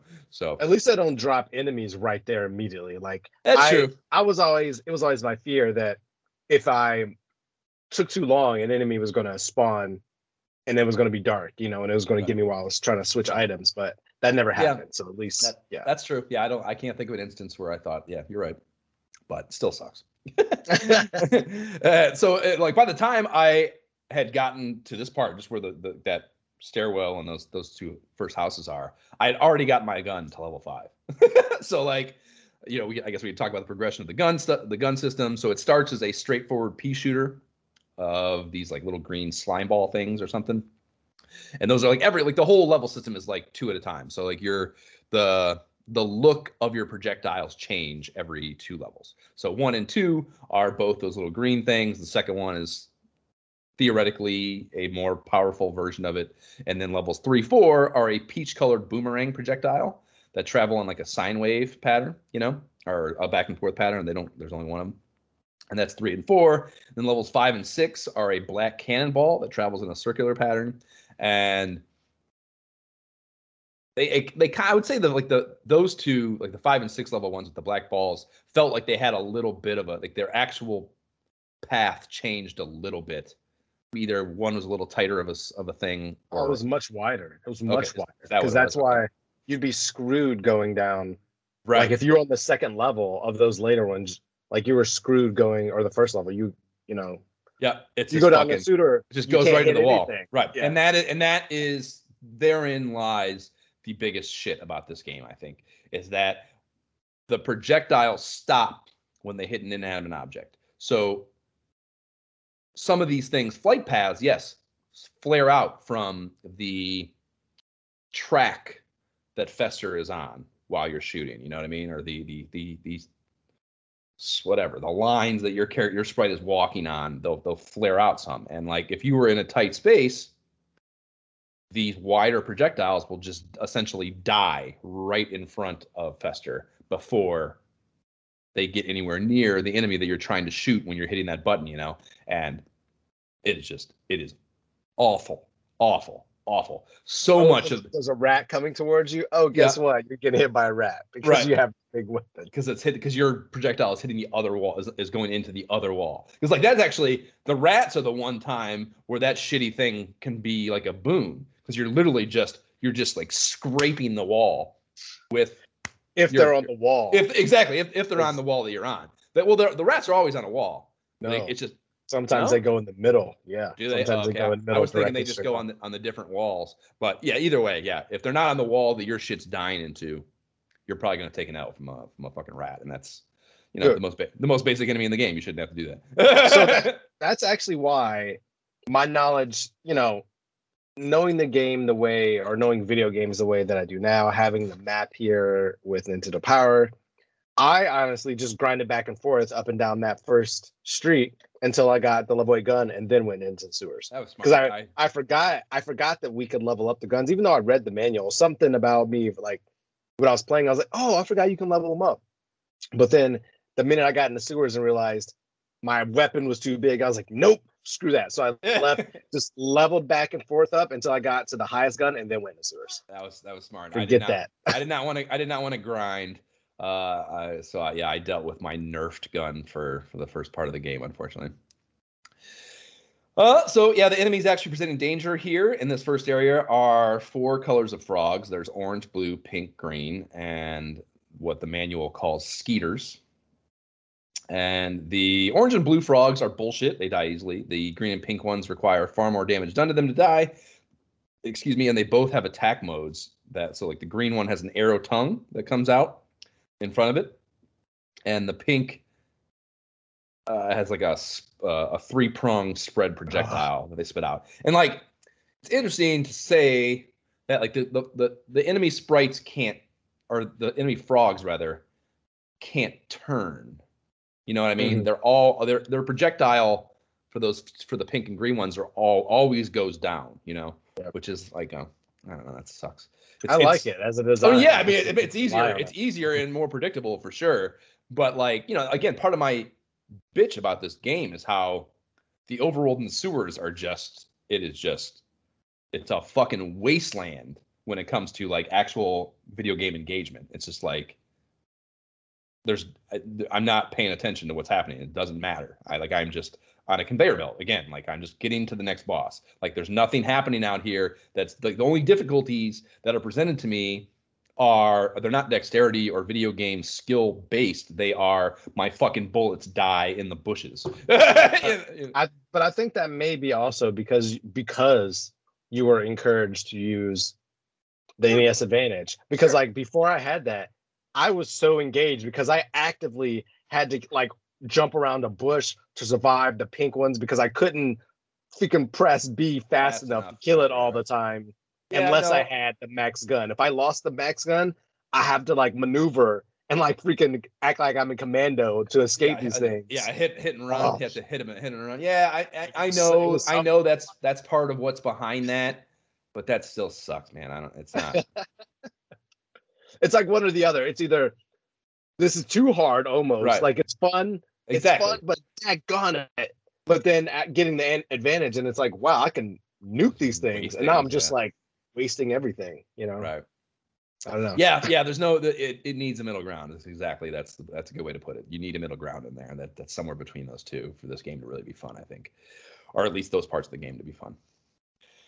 Anyways, the skeeters don't move; they just spew. That's what those things are called. The little heads that spit out the mosquitoes. Uh, they they just literally, as you get near them, they start mosquitoes start flying out, and they stay in like this very specific contained pattern around them. They don't just thankfully go everywhere all over the screen. That would suck. Because yeah, when they hit you, you you you slowed you, you your guy your guy flashes. You don't take any damage, thankfully, but your guy starts your fester starts flashing and you move so slow. So you have to use mm-hmm. a vice grip. Like I can't even imagine. Like I don't know. I can't. You, you know you get I think 20 of them when you 15 or 20 like an amount that an amount that if you got hit by that many mosquitoes before finishing the next boss you'd probably kill yourself anyway. So thank, thankfully, you can never get to a place where this happens. But if you were to not have vice grips and have to walk around at that speed, you'd break your Nintendo. you just fucking slam your fucking controller to the Nintendo. It would be so awful. Yeah, but if you're if you're using that many of them, what are you even doing? Are you paying attention at all? Bro, that's what that's what I mean. It's, it's you know you'd have to really be fucking off for that to be the case. But there are probably plenty of kids that got there uh, like small, younger kids that didn't understand what they were doing in this game. There were probably plenty that had that happen to them. They didn't, they didn't even know that's what was happening to them. They they had to be that young, but nonetheless, it has happened yeah. in the timeline of video game existence. Yeah. So to the south of the of those houses is a little park with another hot dog stand and a stairwell heading down to the sewer, just as the one by the houses does. So the one is a dead end essentially. I think the one by the houses is a dead end one of the two of those two stairwells down is just a dead end of the sewer. Basically, you have to go back out and go go to the stairwell, whichever one it is. So you get down the sewer part that matters. And yeah, when you go down here, it's dark, which means you have to employ the character trait that Fester is perhaps most known for, being able to put a light bulb in his mouth and illuminate it. And I haven't watched much Addams Family content at all. I told you I didn't watch the first movie really, and I didn't really watch the show, but I know that he does this. Like this is this is like this is a IP trait for this character that has permeated into just the general American consciousness, I think, you know, which is a testament to what this IP is, I think. So, speaking of, which we haven't talked about yet, Uncle Fester was played by Jackie Coogan in the original television iteration, a big time character actor at the time. I don't know if you knew that or not. I didn't really. But the dude, he's got a pretty cool backstory, dude. The dude came out of a vaudevillian vaudevillian family that had him performing publicly by age four, dude. It's a four year old kid that start start start as like a performer and you know traveling fucking vaudeville shows. And he ended up working into his late 60s on countless TV and film appearances. So that was the TV iteration. And then the man, the myth, the legend, Christopher Lloyd, who is still kicking and still doing cool movies, would would play the character in the 1991 film that was coming down the pipe at the time. This game hit store shelves, as we've talked about extensively already as well. So just wanted to throw that that stuff out there about the actors that have that have made this character what the, what what he is. And so down the sewer, there are new enemies down here, including slime replicators, described in the manual as these slime balls will only multiply if you shoot them. Your best bet is to sneak around them. And I strongly disagree, as they are easily dispatched without posing any significant threat whatsoever and mm-hmm. are great pickup farms. And the Nintendo Power feature supports my perspective. See page 39, so I feel validated. 100%. I'm like, yeah. yeah, I'm killing these things. Why would I not? Right, like, of right. course. Yeah, the only downside to it is so many items come out of them that you might pick up a red pickup and not even know it was there. you know, because there's mm-hmm. so, so many pickup sprites on top of each other in that one place. So there are also rats, which hug the walls of the tunnels, like we already talked about. And then I finally hit level seven with the gun down here, and that turns into these two crossing patterns of arrows. That was the thing, the motion I was thinking of when I was talking about the level three, four ones. And they're they're a major step up in attacking efficiency, efficiency and effectiveness because like the the wave is tight enough to still work for the most part in in these tunnels. Or at, at worst, even when you're in the really tight ones, it's hitting both walls. So you, you, you can they it gets those rats, you know, uh, regardless of which wall they're on. And level eight is three straight beams of these same arrows, essentially attacking the entire height range of, of Fester, which is clutch when oh, factoring yeah. in turbo controls, especially because it effectively creates a force field in front of your character. Like there's just no mm-hmm. there's no permeating as long as you're facing the direction of the enemy, you can't get fucked with, you know. So takes... when I realized that, that was a game changer because I was I was using the whip like later on, and I was like, wait a minute, like with the with the turbo and these three, like I don't have to like nothing can hit me from the from the front. Yeah, yeah. The whip is if you have turbo. I mean, like I like I already said, I only used it. Uh, I think there was one boss battle where I was like, okay, this is the most effective way to do this, but that was the only time that I was really inclined. I like I wasn't even bothering like to the point I was so not interested in it that I wasn't even picking the power ups. Like when I needed to get the flame whip, because it tells you that you need the flame whip, I think for the final boss, I think it tells you to make sure you're powered up for that. So I, which like going that last part of the game, I had to go out of my way to farm for a second and get my whip to the final fourth level before I went into the the final area, you know. So uh, yeah, that's that's how little attention I paid to the whip. Wow, we had such different experiences. We'll yeah. So very early on down here, like once I got to the, the bridge area of this sewer thing, uh, I would hit what I call the adult recall threshold for this game. So basically, what I remember having accomplished in my sporadic wax at it, trying to play this as an adult, and and, from here on out, it was kind of like playing the game anew, essentially. You know what I mean? Wow. So like, like I made it further than this as a kid, but like that was so long ago that the memories are just wiped from my drunken like college beer bong addled mind, you know. Like, uh, so it, it, pretty much like playing a game new from here on out. And uh, coming out of those bridges, you enter a drain tube little area that leads to a ladder going back up to the overworld, and you're on the other side of the chasm you pass by to the north in the very first area. So that kind of like, like that's like smart game design, I think, in that it teaches you that you're that you have to use these sewers to get to the other parts of the game. Like you can recognize like like if, if they dropped you in an unrecognizable place, you probably wouldn't register that. You know what I mean? So that's I think that's yeah. commendable game design. The overworld area two here is what I will call I, am calling like that's why like it basically like the way I titled these things in my notes like overworld area two, sewer two, fucking overworld area three, sewer three, and that's just how I fucking made sense of it all because it really uh, when we try to do these episodes where it's a game like uh, again kind of open worldy it's just like how do i structure this? Luckily this game like it, it feels like looking at the map you think that but in reality like you already mentioned like it is it is a very railroaded linear experience for sure yeah. you know what i mean? Like it's it's not nearly as as uh, aimless maybe as looking at a map might suggest yeah which is funny because knowing how it's laid out now i'm just thinking okay from boss to boss, that's the stage. Until I get to a boss, that's stage one. Yeah, Until I get to the yeah. second boss, that's stage two. This is how we're working. Yep. Yep. Especially knowing that you get refills of all your items afterwards. So I'm like, all right, logical. Yeah. Yeah. It is. It is very formulaic in that way. So the frogs are fucking everywhere up here, and oh, you're ah, introduced yeah. to giant jumping fleas. I think they are like the the big hopping things. And I died here for the first time. So yeah, it cuts to when you die it cuts to a black card and the Addams family theme just rips in, which is is cool. I think it's like it's almost again that's the best part of this game. So it's a funny, uh, I don't know, like fucking uh, consolation prize or something for dying. You know, it's like it's like like you know you you could be more pissed off if it didn't have that song for sure. You know what I mean? That's funny to me. Dude, I died here so many times. This is the death spot. Like I like these pink because this is the first time where you encounter the pink frogs.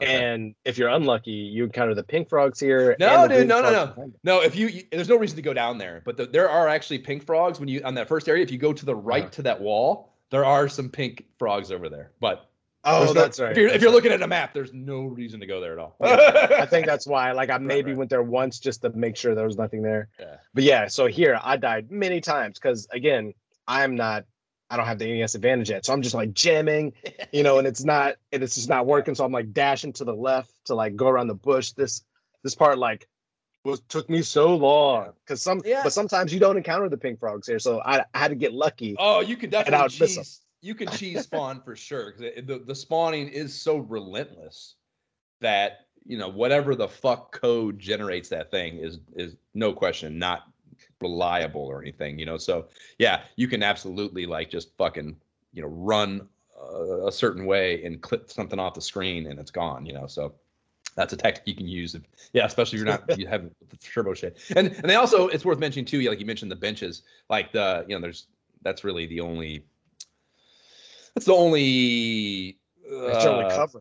cover right exactly. Yeah yeah. They're, they're the only thing that like is in the streets that you can use and thankfully the frog projectiles or any projectile well i don't know the mosquitoes might be able to go over top the benches i'm not sure but the yeah because those can go over the bushes and shit too so the mosquitoes can go anywhere but again like i said those stay to a contained area but yeah the actual frog fucking bullets you can hide behind and they can't this- they definitely can't jump past the- or through them either. So you can use those if you're good enough to like run behind and past you know so that's uh yeah and that you know i guess you know you're it, it is probably just entirely the turbo thing i guess because that is obviously like a that's the thing. Like i never I, you know i didn't have to think about evasion. I just waste lay waste to everything you know? So like if, if if if i did feel compelled to evade then that would probably change my level of engagement obviously on on these overworld things but again Yeah. needed a, needed a middle ground needed a middle ground This hot dog stand was. uh uh, I stopped at this hot dog stand a lot.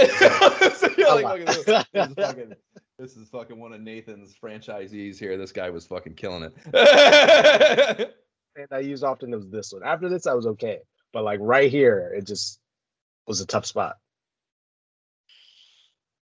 Yeah, so yeah, yeah, I mentioned, yeah, there's that hot dog stand to the right there, and to the left is a house that with uh thing hanging out, and he gives you potions of the healing variety, which is a hot come up for sure, five of them. Yeah. Um, which is you know, it's kind of like that is a good amount, I think, like to have for one sequence between two bosses. You know what I mean? It's like you're you you you you feel compelled to save them for the boss battles, and then that's that's the but and you usually run out by the end of the boss battle, so that's like the right amount, clearly, you know. Yep. So after scoring those, you should head north to the building labeled five on the Nintendo Power map, in which there's no boss, but you can cop another health unit in this baby. And this is when we both learned that most of the ROMs in circulation for this title are fucking broke. So when you yeah, when you use a key to enter the 3D buildings, and I guess it's the the the Japanese ROM or something. It's, it's not, again, I had to go out and do research to figure like exactly what this was, and I still don't completely understand. But so yeah, so we, when we were first playing this with the ROM that we had in the library, and also from the the websites that we usually go to for for any ROMs we don't actually have, the game would crash and restart at the top of the title sequence just automatically, you know, and I had to to solve this problem. Like you, you were just like at the end, you were at wits end. I hadn't even started playing yet, so I was still shooting. so like you were like, dude, it doesn't work. I'm like, dude, there's no way, man. Like, what do you mean? you know, which is also another. Again, we talked. Remember how I said the the times as an adult, I had just turned it on and tried to fuck with it, like never getting past that point. This is certification of that, because like that's the mm-hmm, ROM mm-hmm. I've always had. I've had that ROM since the late '90s, and wow. did not did not know that it was broke you know? So i'm sure i've turned it on and fucked around with it numerous times in 20 fucking some years. So the fact that i never got that far is a testament to, to how i guess not engaging again the, the overworld is and, and shit you know? I was just like ah fuck this. Even though i had it you know i still just like don't have enough nostalgia to fuel me through this. So Ah. um anyways so yeah i had to hunt down an obscure reddit post from 2017 in which the solution was spoken of by the participants in the conversation, but there were no links because of rules. So I had to directly PM the accounts that were discussing it, and one of them led me to the promised land essentially. So we had what's called the good set ROM, and we needed the no intro version. And like they even talked about this in the conversation, like because someone someone said that like you need the no intro version, and someone was like, I don't care about the intro. Like what do you mean the intro's cool? Like I don't want I don't not want the intro. It's maybe the best part of the game. you know, and it's like it's nothing to do with the traditional definition of intro. You know, it's just terminology. So it's it's essentially the USA version, not the U version. So like when you see these ROMs out in the wild, like some of them will have there'll be like there's an exclamation mark one, there's one that's just a U, there's one that says USA, and we needed the USA version, not the U version for our emulators. Like for whatever fucking reason, it doesn't doesn't work. So. Uh, but not, but not doesn't work. Like doesn't work at that one part, which is fucking weird, right? You know. So I don't, I don't, I don't know what the science is behind that specifically, but there is some. so yeah, I copped it from a full ROM set on archive.org of all places. You know, like Interesting. I'm kind of surprised that that is. I didn't. Ex- I never. I've never thought about going to archive.org for ROMs because that I thought was illegal. I don't know. like, whatever. I told you I'd figured out, and I did. And who's your nostalgia daddy, Jay? I'm glad you found it because I was done. I played to this part so many times trying to verify is it this ROM? Should I switch to this one? Let me go over to my Mac. I was just Right. like, what is happening? Well, yeah, right. Yeah, on, on romsdownload.net, the they have there's two of them on there, and one of them's like the Play Choice 10 version. So mm-hmm. like, you know, the Play Choice Choice 10 has 10 games in it, you know. So like I had mine on in my library. It happened. So I was like, fuck. So I went and downloaded the new one. I tried it there and it happened. And I was like, I messaged you and I was like, did you try that other one on the ROMs and all the things? I was like, I would I was about to try the third time and get all mm-hmm. the way to that point, you know, which is not it's not terribly far, but it's more than you want. It's, Annoying. it's, it's Especially eight- if you're grinding like I was to try to make it like because you want to, you know, Right. play it the right way. Exactly right. Yeah. So yeah, it's like you know, it's a, it's a solid probably eight minutes maybe that I didn't want to burn. And so yeah, I was like, I asked you, I was like, did you try that play choice seven one? You're like, yeah, it doesn't work either. I was like, fuck. so that's what I started hunting. But yeah, I was like, I would do that in my mind. I was running ideas about like what are we gonna do instead? Like you know, what other games do we talk about? Are we just gonna play Shinobi? Like what's like? I, I, I was that I was that close to being like, fuck it. like I don't want to play this game. I didn't know what else to do, man. Yeah. I'd throw my hands up. I told you. I was like, I, I don't know. I got nothing. yeah, yeah. Uh, yeah, I'm uh, I'm good at internet. The the anyhow, back to boss buildings. The music in these things is fucking dope.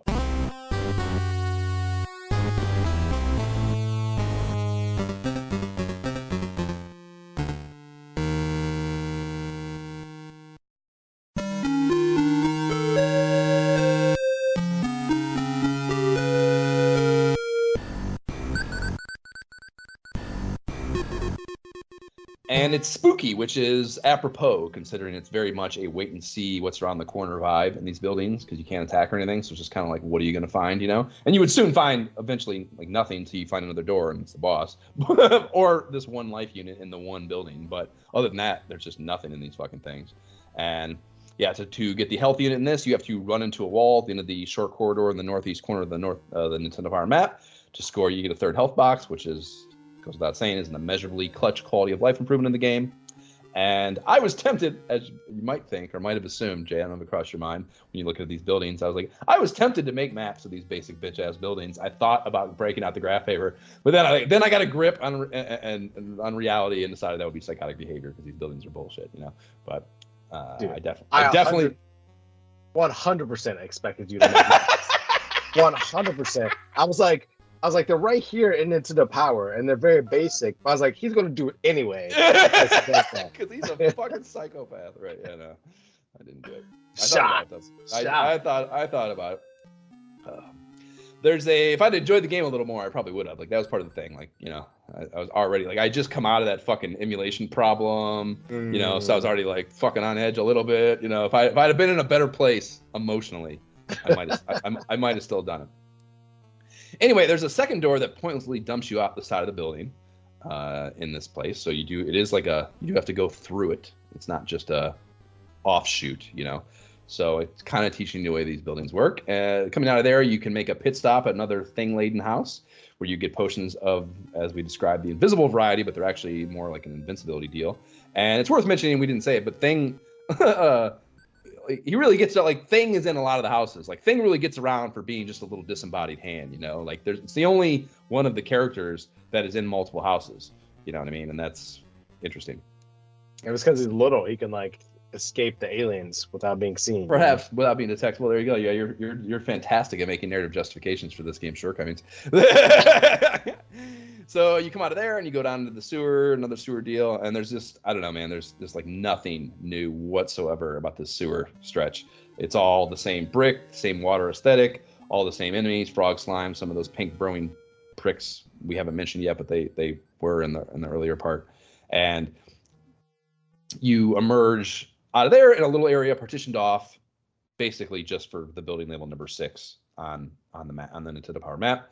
And it's McWimpy is the name of the boss for this building. There's really there's nothing else to do out here. So you just go to the building and you're back in a, in a first person deal, and there's there's just again nothing to do in these buildings. like like the only potential bad outcome if you don't consider the boss battles bad, is wandering out back out the door to where you came from. You know what I mean? It's, uh, that's I kind of like that though. Like I kind of like that it's not it's not a Dragon Warrior situation where you go into this place, this place where you have to chart, chart a course first of all because it's like a labyrinth, and second of all, you're just running into stuff like fighting all the time. Like that would be worse. I like that this is kind of like figure it out and then A- it's a fight calm. time. Yeah, Okay. because for me, I'm still battling things, you know, and we'll get to it. But McWimpy was tough at first. Was he? Oh, that's good. Uh, so yeah, so hopefully you, you wander into the right door, and then it is boss battle time. And yes, McWimpy is a it's like a big goblin looking sprite with he's got arms that can extend out like whips. And the battle arena, in a direct bite off Sunsoft's predecessor Blaster Master, is just an all black empty space, and it's cool despite being unoriginal.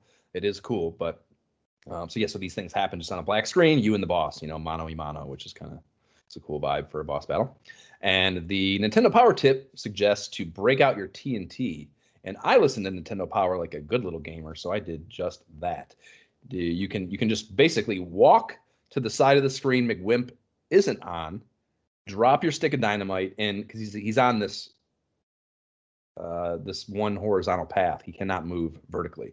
So you drop that that TNT over there, and then kind of just lure him that way, and he'll walk right on top of the fucking TNT basically. And because yeah, the TNT it calls it time delayed, but it's actually contact motivated. Like when they walk on top of it, it explodes. You know, so that's how I mean I, I wasted the very first time without even having to use weapons. Really, I just fucking TNT What? yeah. Um, Interesting. I think maybe I was just too burnt from the emulation stuff.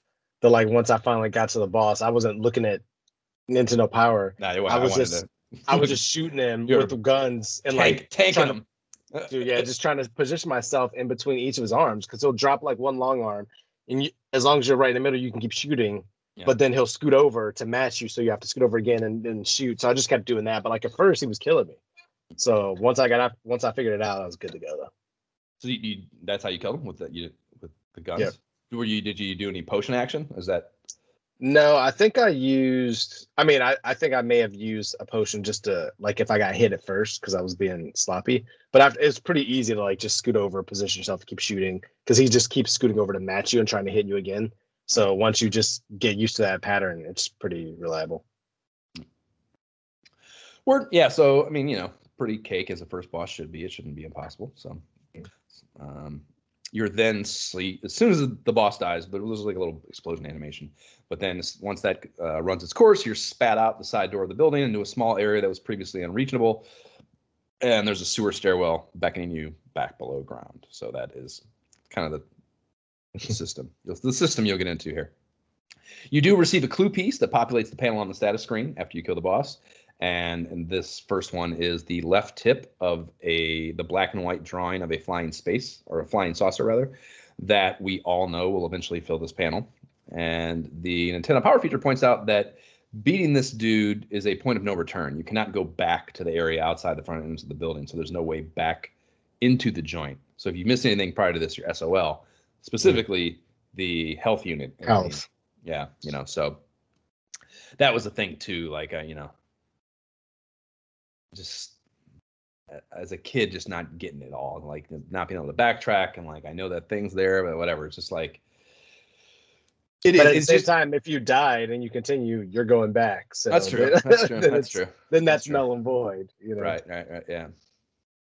Yeah then you gotta do it all over again. So. Yeah, yeah. So uh, down into sewer three, you there's nothing special cooking in this new sewer area, nor the overworld after it. Like you start on the road when you come back up, and you have to head east towards the boats and pier, which is I mean, it is kind of it does it, they do have like the water adds a new visual element to this deal, and the piers and, and boats and shit. And you pass through another short and boring sewer area to get to Morticia's house. She breaks you off with the whip, and you're now rolling with all the offensive heat this game has to offer and I noticed a note in the Nintendo Power feature below the map of this area telling you to check out the fold out poster map that came in the center of the issue. And the like the copywriter then proceeds to talk shit basically. It says, it says the town and sewer should be easy, but refer to the map if you need help. Which is like, you know, like shit like should be easy, but if you suck at video games, you can use the map. Funny, funny verbiage to throw in there. And you're just railroaded from there through one more uh, each of an overworld and a sewer area before landing on the doorstep of Zybar, I guess is the pronunciation, uh, boss building. It's number eight on the map. And so let's talk about another boss battle, which is really all we have left to talk about. so Zybar is a big red dude. He's rocking some double horns. He's got a whip in each hand. So very like like he's very like his mechanics are very much like McWimpy's but he I would say he's more relentless. He attacks at a faster clip, and he does have some vertical movement to him, which is a big game, clearly game changer. You know, so I quickly gleaned I could stay in front of him and just dodge away from the alternating whip hand attacks and pop him with a few turbo rounds before moving to the other side and repeating the cycle. So it was just like a, you know, it was like a, a war of attrition type deal. It's like when you when you have that kind of battle in, in a video game, the difficulty is really in just like staying present, you know what I mean? And like making that minute but predictable move in repetition over and over and over again. It's so easy to just be like, ah, and just like, you know, fucking like either try to try to get too many shots in before knowing you have to move, like you know, either like, yeah, doing cowboy shit like that, or just literally the repetition of like a small pattern movement, you know and and just staying in the cycle is, is really the difficulty of it. So that was my experience with them. Like stay patient, stay vigilant. it took me, I think, two track two cracks to come out the victor. Uh, how was how was your Dude, sidebar? I, I definitely lost a couple times. He we had such different experiences. I never noticed that pattern at all. Like I felt like he would just come after me. I would just like there was no discernible pattern. No matter where I would move, he would just come after me, keep whipping me. So I kept dying at first, and then that's when I was like, okay, Nintendo Power, let's take a look. use that invisible potion. So that's what I would do. I had the fully powered whip, of course, because I as soon as I got the whip, I was like, I, I need to use that.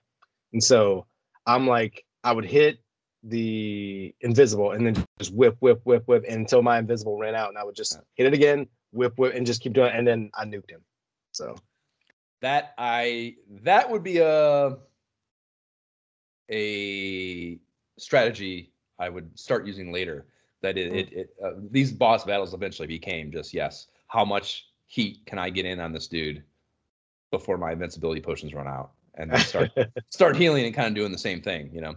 Yeah. Um, and, and just really turn into a cheese fest. But uh, I didn't have yeah. to heal at this point though. That's the that's the big distinction. This was just invisible whips, invisible whips. Yeah, it was done. yeah. So yeah, the yeah, the, the, yeah. The when I do it, boss battles, do the first thing I am trying to do when I get into a boss battle where I don't, I haven't already solved this puzzle, is like trying to discern their reactions to my actions. Like that's that like that's really where the science of these boss battles comes in. And I, I am trying to like I, I have said a million times, like I, I think of them as real time logic puzzles. Just like that's why Tyson's Punch Out is just the best for me because it that it that is that is just like apex level of that. You know what I mean? So yeah, so like I, yeah, I'm going in and like you know step a little right, what's he do? I step a little left, what's he do? And like very quickly learned that like his movements are mimicking those immediately, like uh, like 100% of the time. So like I and like the way he alternates, it's like essentially just like I just need to move it. Like as long as my steps are timed with the right whip arm, my step is going to be just like where I stop and he stops is just going to be a little bit offset. You know what I mean? Mm. With with mm. that with that hands the the track that it's on whipping wise, I'm going to be just a little bit to the left of it or a little bit to the right of it. You know? So yeah, I like very quickly learned that uh, just like fucking fence testing when I first walked in. So yeah, nice. not to mention just turbo the fuck out of them. Always useful. Yeah, right.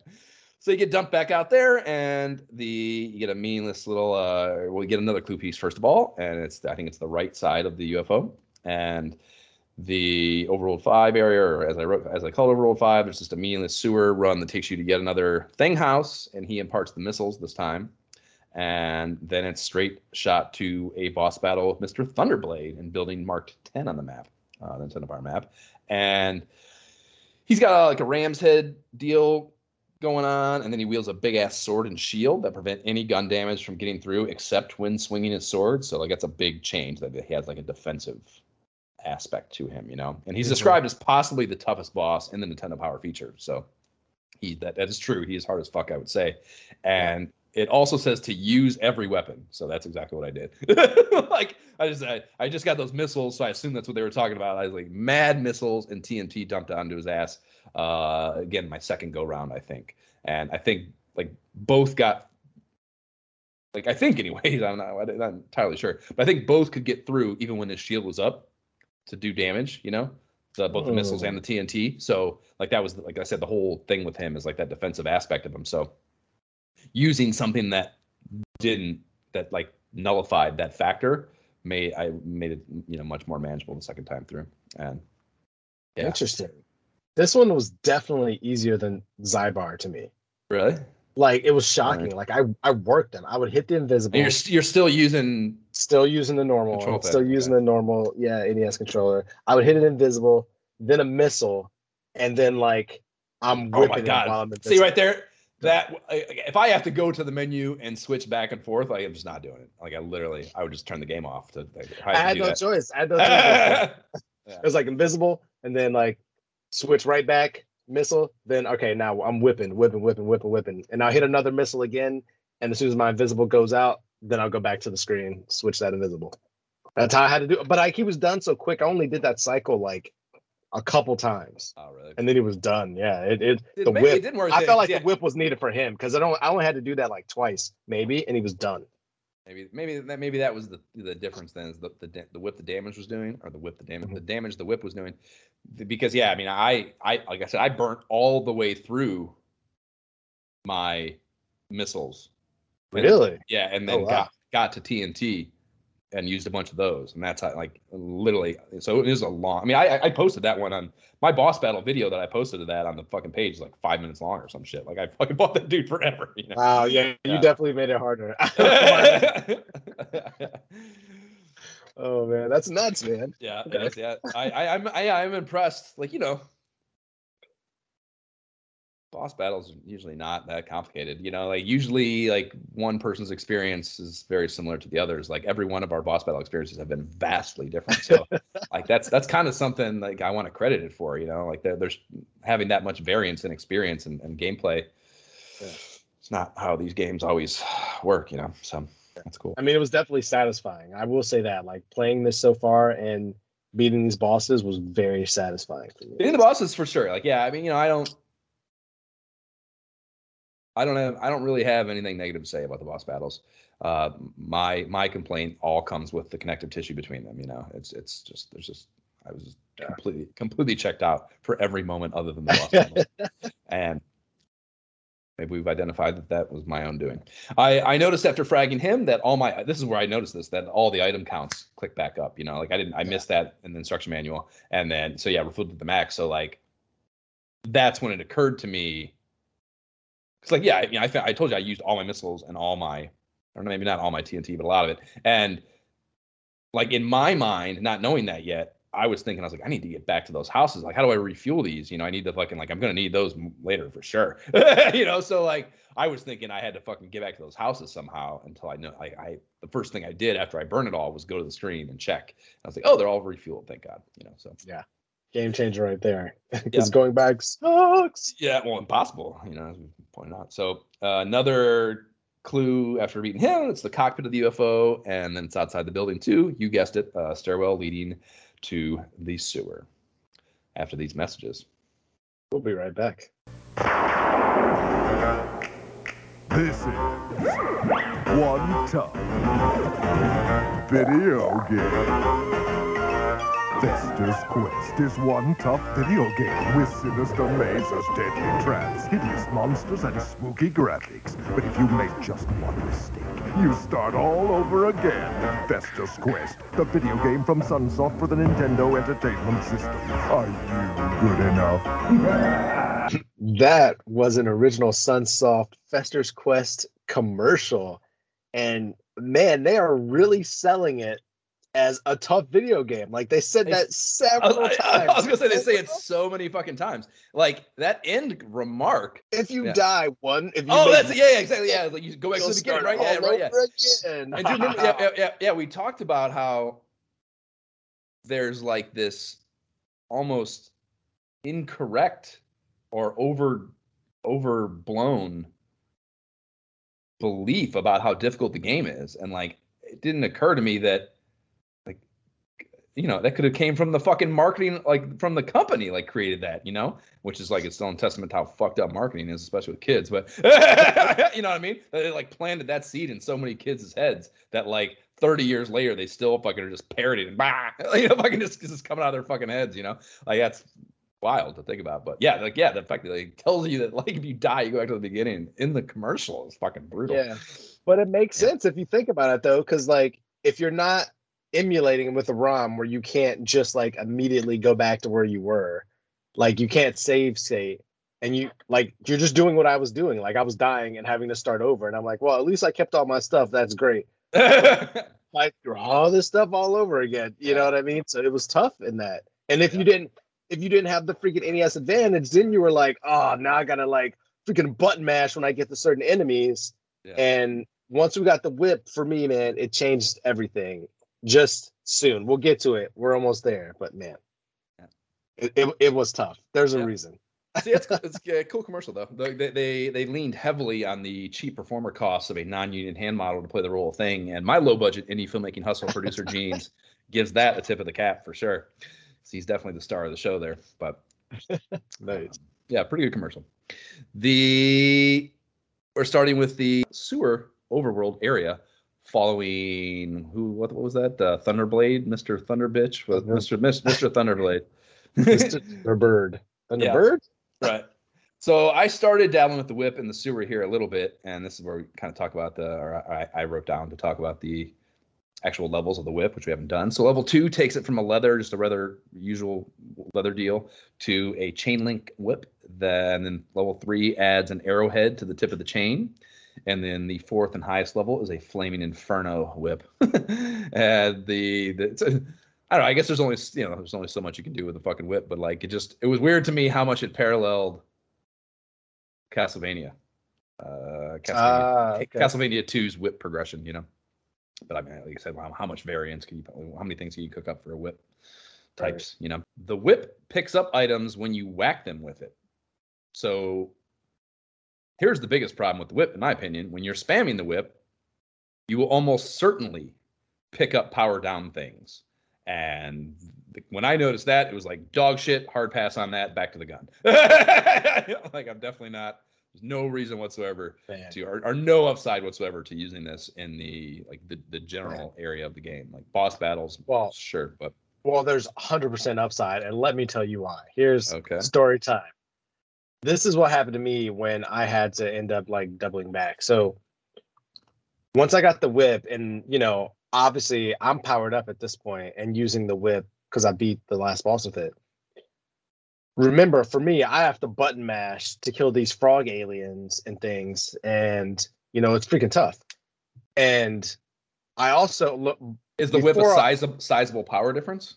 Oh, one Noticeable? hundred percent. Like. I'm button mashing my my butt off to like kill the frog aliens, the the later ones. But with the whip, it's like one or two, and they're Mhm. done. Like Okay. even those the green things that separate a thousand times, like one whip, they're done. Like I could walk through. You know, so it's such a power upgrade. I'm using this in the overworld now. I'm like, heck yeah, whip power because I can actually. And you're and it's worth mentioning that you're not spamming it then because you don't have turbo. I'm not. I don't have. Yeah. Yeah. I don't have to spam it. Like it's great. Like so for me, whips ahoy right now. whips ahoy, man. Okay. And it because because uh, if you if you whip two things at once too, they both drop at the same time, and you don't have to whip again, so you're good. So at this point in our story, I'm okay for now. Okay. Okay. All right. Well, you come out of that sewer with nowhere to go but a hole broken in a boat dock that somehow also leads into the sewer. All right.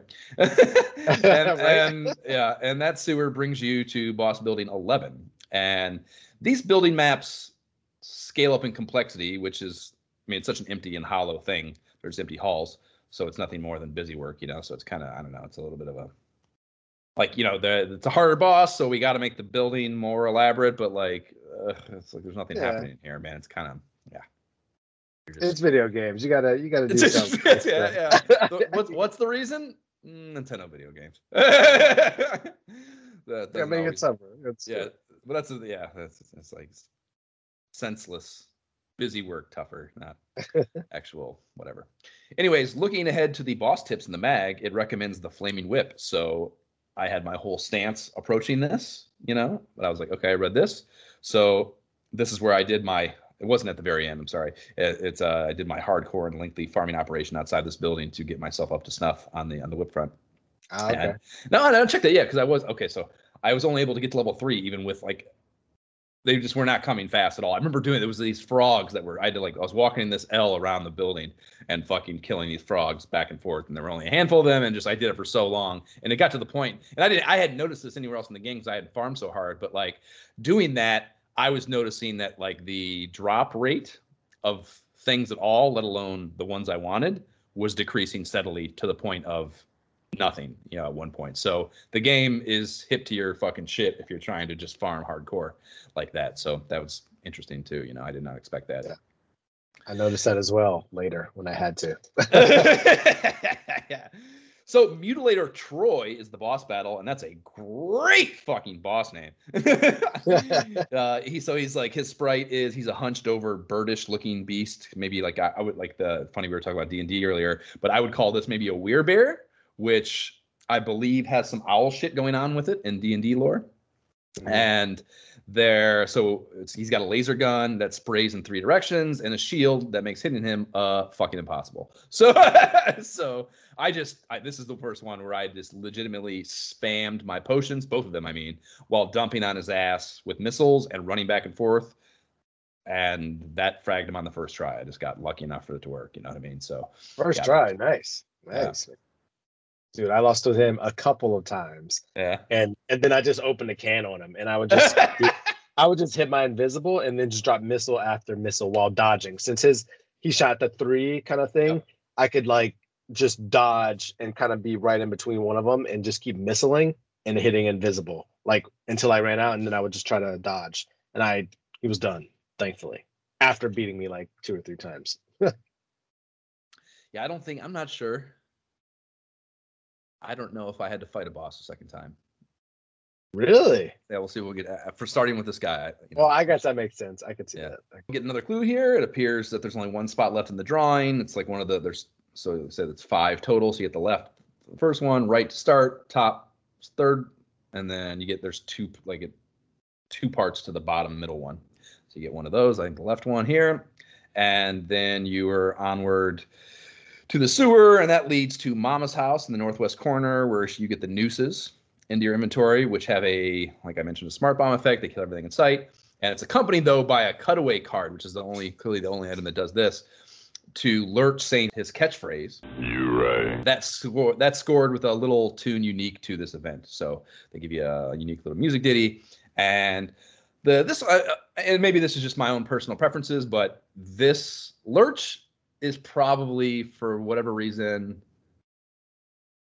And again, like I am experiencing the Addams Family IP from an extreme distance, so the fact that I have any preference about anyone is, I think, I don't know, it surprises me to some degree. But Lurch was a cool character to me. I just liked I liked the stoicness of Lurch. And the so he was played in the original TV series by Ted Cassidy. And Ted Cassidy is a six nine actor, like six foot nine inches actor from Pittsburgh that had a pretty fucking rockin' acting career for a character actor of this type, you know, like a very specific physical thing, you know.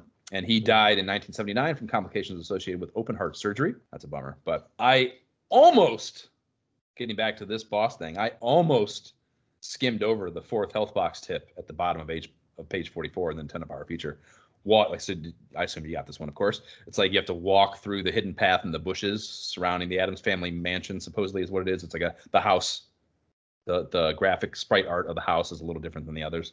And this is supposedly the Addams family house, and it's just it's just east of Mama's house. So like yeah, like I when I saw there was nothing in there or way to get to it, I was just like ah whatever, and I was just like literally gonna keep blowing by it. And yeah, you have to like walk through the bushes.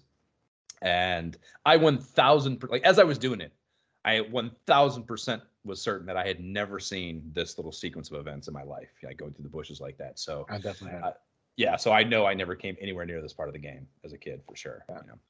Me neither. And so for me, this is where things took a turn because I made it all the way to the next boss, and then I was like, wait a minute, I should have a fourth. Like I looked at the Nintendo Power, and I was like, wait, I missed the fourth thing It was back somewhere else.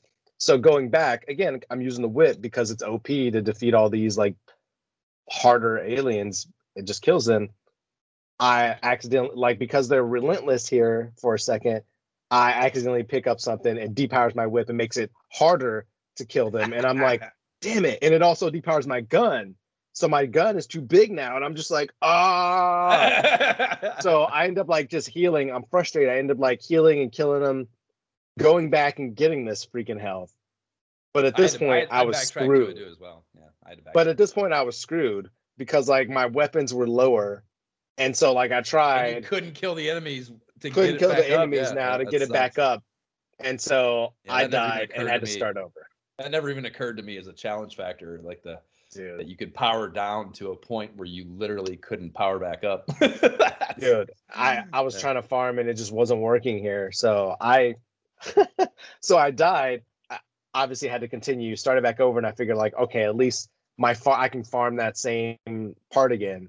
Very and so I was trying that, and it, did, it didn't. Super it didn't admirable let me not get all the way stated. up. well, Very admirable of you to not to not save stated there. well, I would was, I would have loaded a thousand percent there. I was saving after bosses, and generally, like I was just going along, not thinking like, why would I need to save right here? You know what I mean? And so, yeah, it, it, I've, I I've messed played too many of these fucked up games, Jay. I've played too many of them. I don't trust. I have no trust. You, well, we, we discuss this. You, you just have more general trust in the world around you than I do. And Well, I, you know, I thought I was just like, I thought I was the shit, I guess, but clearly I'm screwed.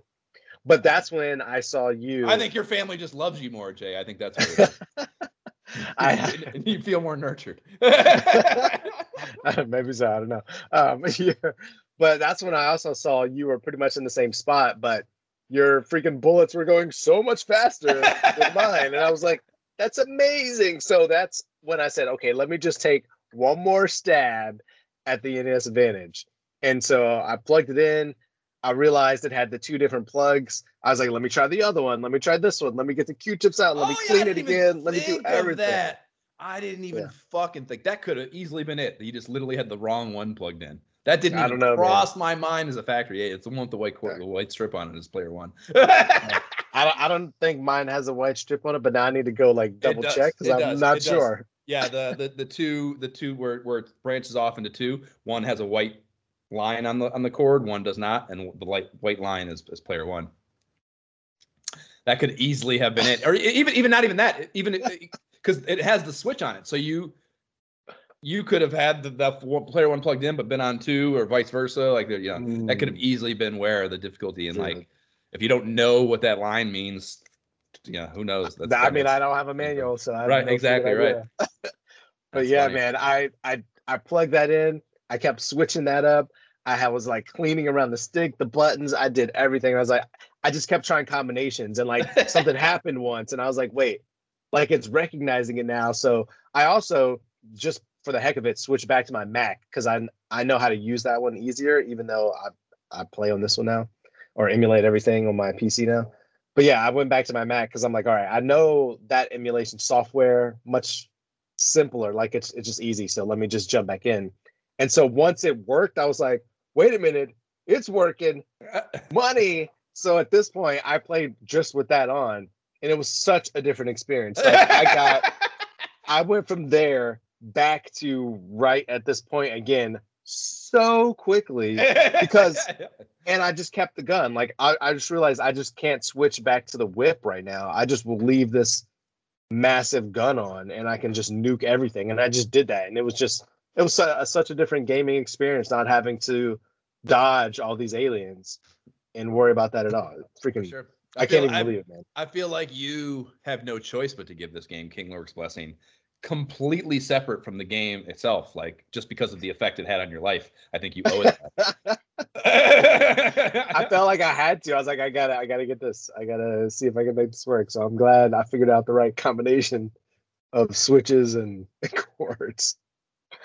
Uh, Well, when you get yeah, so I mean, you go into this house uh, and you get something pretty unique. So you you when you walk inside, you get a beautifully done family sprite portrait of the of the whole gang, you know. And there's a moose head back behind them on the wall with its fucking antlers flapping back and forth, and you get the signature theme song. So again, anytime that happens in the game, you're like, cool. this song, song's great. It's like you, you can put me through anything while the song is playing. and yeah, I a thousand percent I've never seen that in my life either. So I yeah, I know I just never came anywhere near this. So anyways, from there, you're just on that conveyor belt of misery into the some lame sewer stents and even lamer overworld bush tunnels on your way to T Rex, which is yet another great boss name.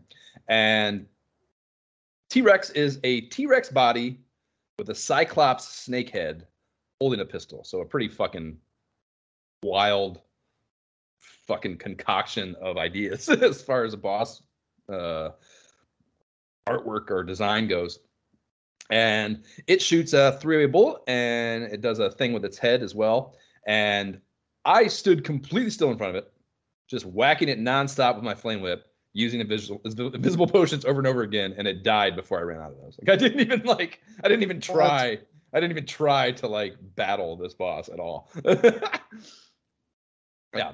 I- yeah finally nintendo power describes it as although he's the final boss from the ufo he's not as tough as he looks. So i did that's probably why. That's probably why I spammed him. But wait a minute. Well, before we even fight him, let's talk about how you got to him. Did you have no? Did you use the Nintendo Power map to get to him and have like no problem, like get getting through the house to actually fight him? The boss, you mean? Yeah. Or the sorry, the building. Uh, yeah. I Because- think so. I got lost, super lost, since I'd come in here once and like tried with my underpowered weapons, and it was just it just was not working at all with my underpowered weapons, and I had to double back. Once I came back through here again, I was like, all right, let me just figure out my way through here. I got lost. I I I could not with the map. through here. No, without the map, because I was Oh. thinking I, I could make it through. I could Oh. not make it I- through. yeah, I, no I, I choice. used I used the map for sure. I mean, yeah. well, I wanted to try to have the challenge without it first, and I was like, I again, can't. like I, I just see no like those fucking build. You, you again, you like you, you mentioned actually kind of not hating those. Like the buildings to me are just like ah, this is like yes, valiant effort with the technology thing, but like suck city, suck city on experience. There's just no reason to, you know, it's just it's just pointless wandering. You know. got it. no, see, I, I blew right through. I, I mean, I think I still, because you know, it doesn't, it doesn't, and those maps don't show you where the door is. You know, Right. It just shows Well, you. yeah, they do. Yeah, they do. They have like a little X on them on the in the Nintendo Power map. Yeah, they do. They have like an X, so you know exactly where to go.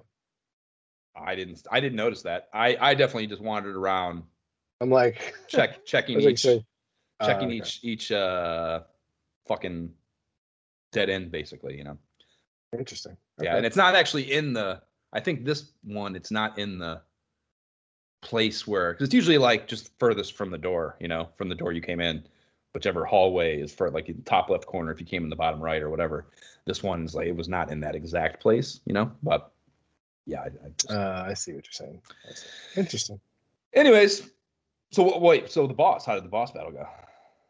Uh, I mean, surprisingly, not hard because I was turbo gunning him down. yeah, yeah. I, I I used So some you did not invisible use potions. You did not use the whip? I I started with the whip and I was like, but it felt weird to be like turbo whipping. I don't know, it just felt weird. And because you were using the gun, I was like, well, if he's using the gun, maybe I don't need to. So I went gun, and I was still trying to do my original strategy. Let me let me hit invisible first. Let me hit some missiles, and he was nuked. Like it was no problem.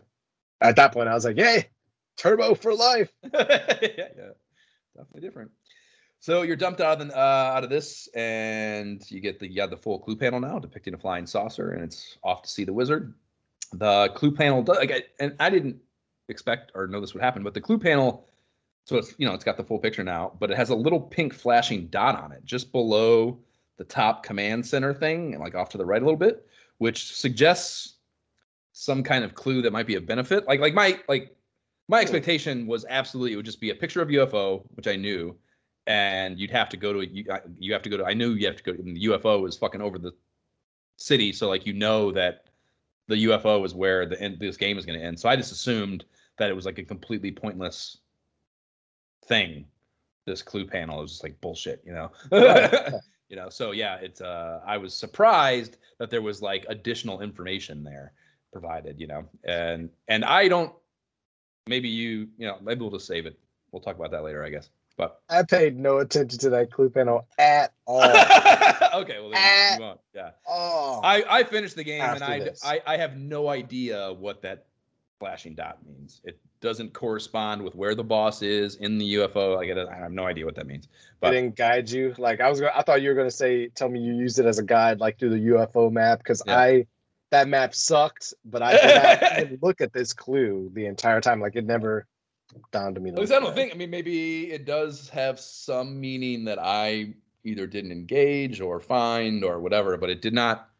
You know, we'll talk when we get to the UFO. Shut but up. I- How, So- how did we? How did we not use the clue? The thing that's marked. the whole thing, yeah, the Like, whole, yeah, how is yeah, what the, fu- what the fuck, man? I don't know. Oh my god. Yeah, but the, yeah, yeah, the thing is too, though, you got to be careful about having that opinion because we're using Nintendo Power, which is a cheat code.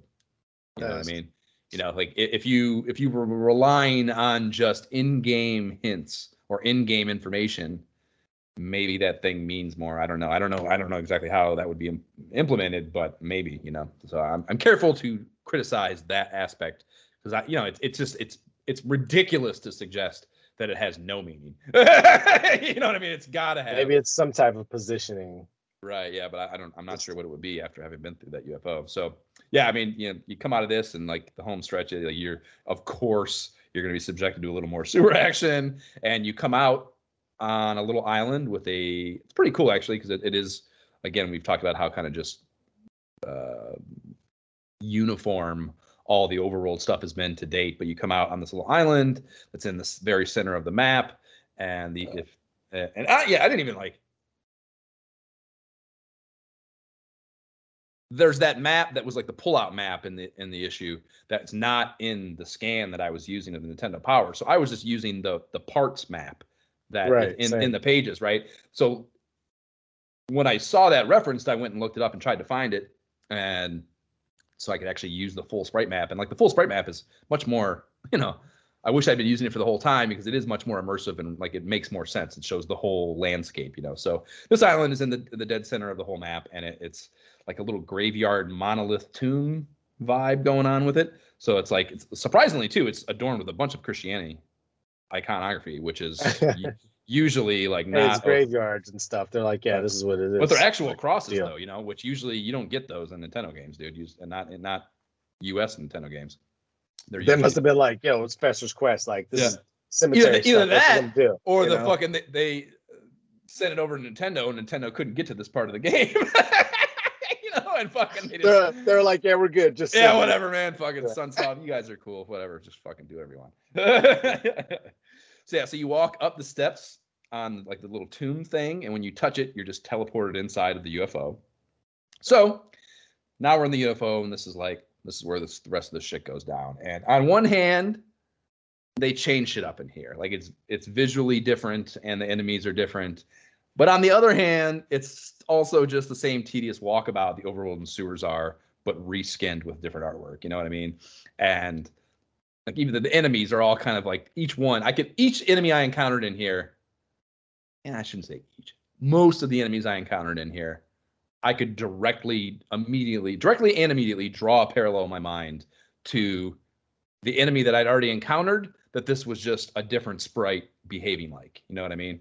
Like Mm, the hmm, bur- there's I the bur- see. the burrowers, the slime replicating, like everything had like an a a a, a, a similar thing. Interesting. I never Well- even I didn't even notice that. Yeah, not all of them. Like those those flying ones with the arms and shit that shoot the things were different. And so there's a little bit of originality in here, but there was also just some reskinning of of the same behavioral code. I think you know what I mean.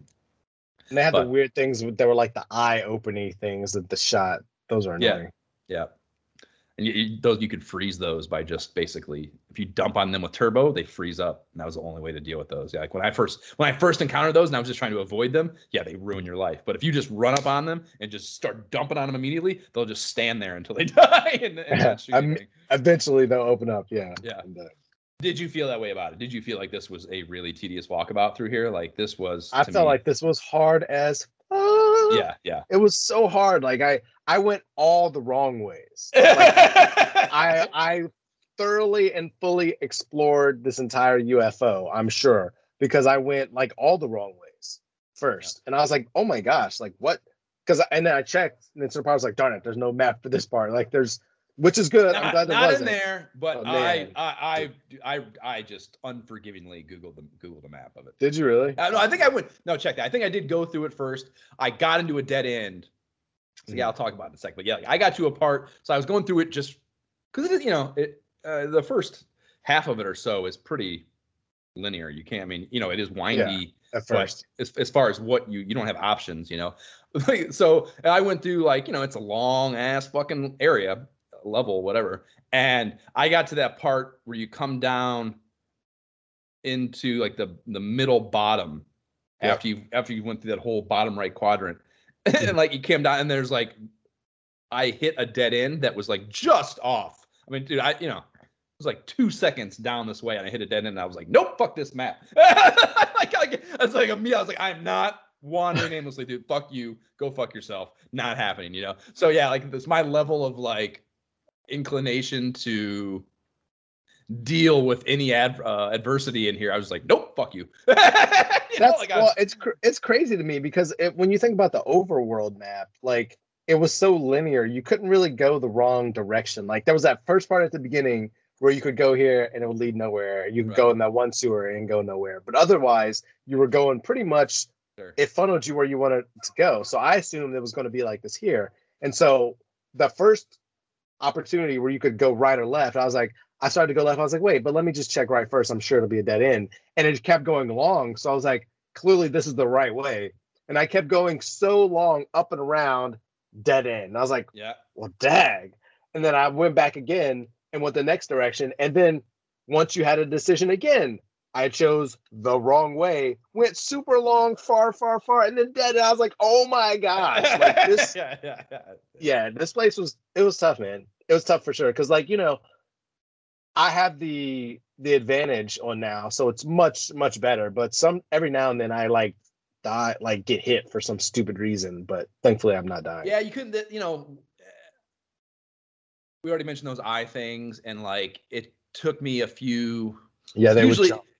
You usually they would send those things with the arms that shot at you when you're on like a um, some sort of like the the the the bridges or platforms over the water or whatever. Basically, where you were, you didn't have a lot of leeway movement wise, you know, so you were kind of stuck in the way you had to deal with them. And like it took me, you know, I had a little bit of trouble with them at first, figuring out that again, same thing. If you can just get on them and dump on them, your your bullets would would kill would blow up their projectiles and essentially nerf them, you know. So every everything eventually became like a way that you could reliably deal with it. But yeah, uh, there were, I guess, contrary to what I was saying about you know having learned all the patterns of everything, like there were a couple enemies that you had to like figure out, you know. So, but uh, yeah, not definitely not easy, man. I mean, the, the, so the I just I guess talking about the aesthetic a little more. The room you start in kind of reminded me of a a like a bad tile floor in a kitchen at a grandmother's house. Yeah, that's- like seventies. yeah, Yeah, hot in the seventies. Yeah, the green and orange decor life, you know. Yeah. So, yeah. Do you think? do you think when you say '70s to a millennial, Jay, like, do they even think of the '70s? Like, or, or does their mind just skip right to the next thought without even forming a mental image? Like, like, like do, the, do the '70s mean anything to the know, generation after not. us? Yeah, I mean, they, they they barely mean like they, they mean to me like just like a few trace like TV things, you know what I mean? Like even to me. So like I bet kids younger than us, like the 70s, are like talking about like if you talk to me about the 40s, I'm like, I know World Yeah, War like, II. what I know that? World War yeah, I know World War II happened then, but I have no mental image. like you know, Not a clue. yeah, I, no- I'm thinking like the '70s show. You know that same. right, Yeah, exactly, exactly. Yeah, that's yeah. crazy. Yep. Yeah, they probably won't have any idea. Really, my kids will have no freaking idea what I'm talking about. Yep, for sure. So the design is set up in a way where you canvas the entire surface area of the shape of a UFO from a side view, right? Like, and I, I probably only know this because I was using that map. If you don't have a map, this probably never even occurs to you. But you're playing the game in a top-down view. But I don't even know if I can describe this. Like you're playing in a top-down view, but you're uh, it's, it's you know if, like you were thinking about this all in like a space, Mhm. you're looking at it from above, and the UFO would have to be theoretically laying on its side for the shape that you go through, like that that the the the the map is tracked on, you know, which is, it clearly that doesn't make any sense. It's just weird, you know. Um, nah, whatever. It's just fucking whatever, Nintendo. But it's just it's something I, I could not shake while I was playing it because like you know you you, you can go up into what would be the bubble, but it's like again it would have to be laying on its side, you know. And it's like it's long ways here. It's just. It's super fucking weird to me. But yeah, I, I got over. Yeah, it was over halfway through where I, I found that dead end. You know, so like uh, literally I had done half the stage, and just you know that should have.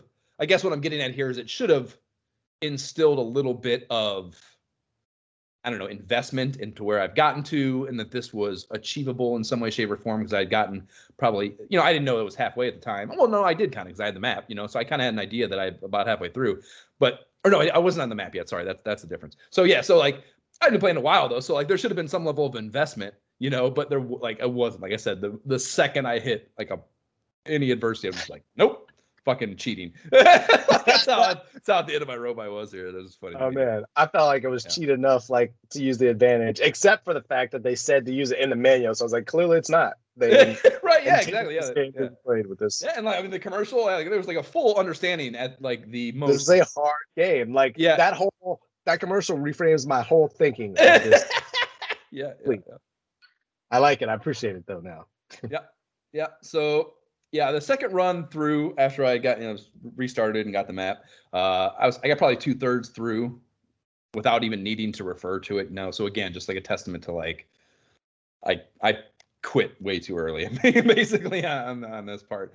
But uh, yeah, I only had to do that one area, which is probably where you're talking about. The like after after you go through that that gray room in the bottom middle, you go up that hallway and then come back down a little bit and there's like a split off and like even with the map i still went the wrong way for a minute you know because i wasn't trying like i didn't i wasn't like looking at the map like playing like frame for frame i was like trying to like just refer to it when necessary you know so like i ended up going the wrong way even after having the map for for a brief moment but And I feel like I I encountered some random new aliens that I never encountered before, and never saw again. Like I don't know. Did you recall that? Like I didn't stop and like take a picture or anything because I was just so like, oh my gosh, what is that? And yeah, it was something I would never see again. You know, some brand new alien, not the green ones that like shoot the balls.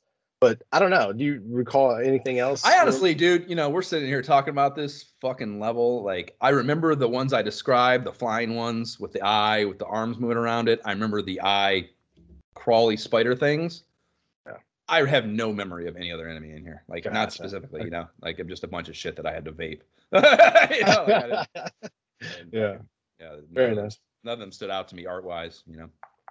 Um, so uh, one thing that did stand out to me art wise, though, commendably so, was when you approaching the final boss battle area, the entranceway to it has like a little bit of cool sprite work going on with it. There's skulls on the wall, and they built like a little stone wall outside of it that kind of like I don't know, just gives it more significance. You know, like I felt the significance of that. I was probably approaching the final boss, and kind of like I maybe harking back. What I'm thinking of as I say this is like the Castlevania um, Dracula lead up, where you, you come out of the, the the clock tower and you have to go up those steps where nothing's happening and it's got the moon behind it. You know, like when a game takes makes an effort, it takes some time, both gameplay wise and obviously development wise, to give you some build up, some anticipation to that final boss battle. Like that's that's cool to me. You know, so uh, I all the shit I'm talking in particular about this game, I want to point that out that I thought that was cool and a little bit more suspenseful. You know. So you walk I, I, walked- I walked in there and I was like, "Is this is yeah, that's exactly. what like I'm about to walk in the stuff right now?" You know? right, yeah, yeah, that, and that, yeah, like even even that, so even like that shit outside of it's one thing, but like the like you like the floor of that room, I wasn't like I spent a moment outside of it, like unsure if I should walk on that. You know what I mean? Like sure. it, it had like a you could this could fuck you up look to it, and Yeah. it, remi- it reminded me a little bit of the if you can remember Life Force enough, or even Contra kind of has this both Yeah. kind of the same game, like that that like uh just the alien I call it alien organs. Like yeah, this- like the to body mass, the body mass uh, veins and shit. It kind of had that look to it, you know. So yeah, I, just, I wasn't sure exactly.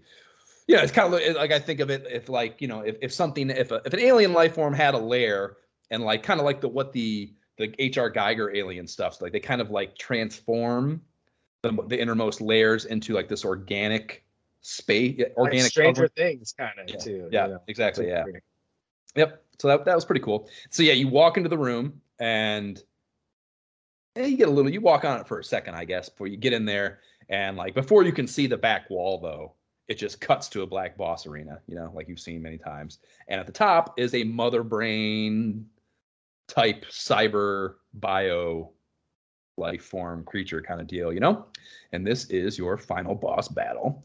And the heap of this shit is like it has two little guns right in the middle at floor level, like at the bottom of it, that just shoot a straightforward projectile.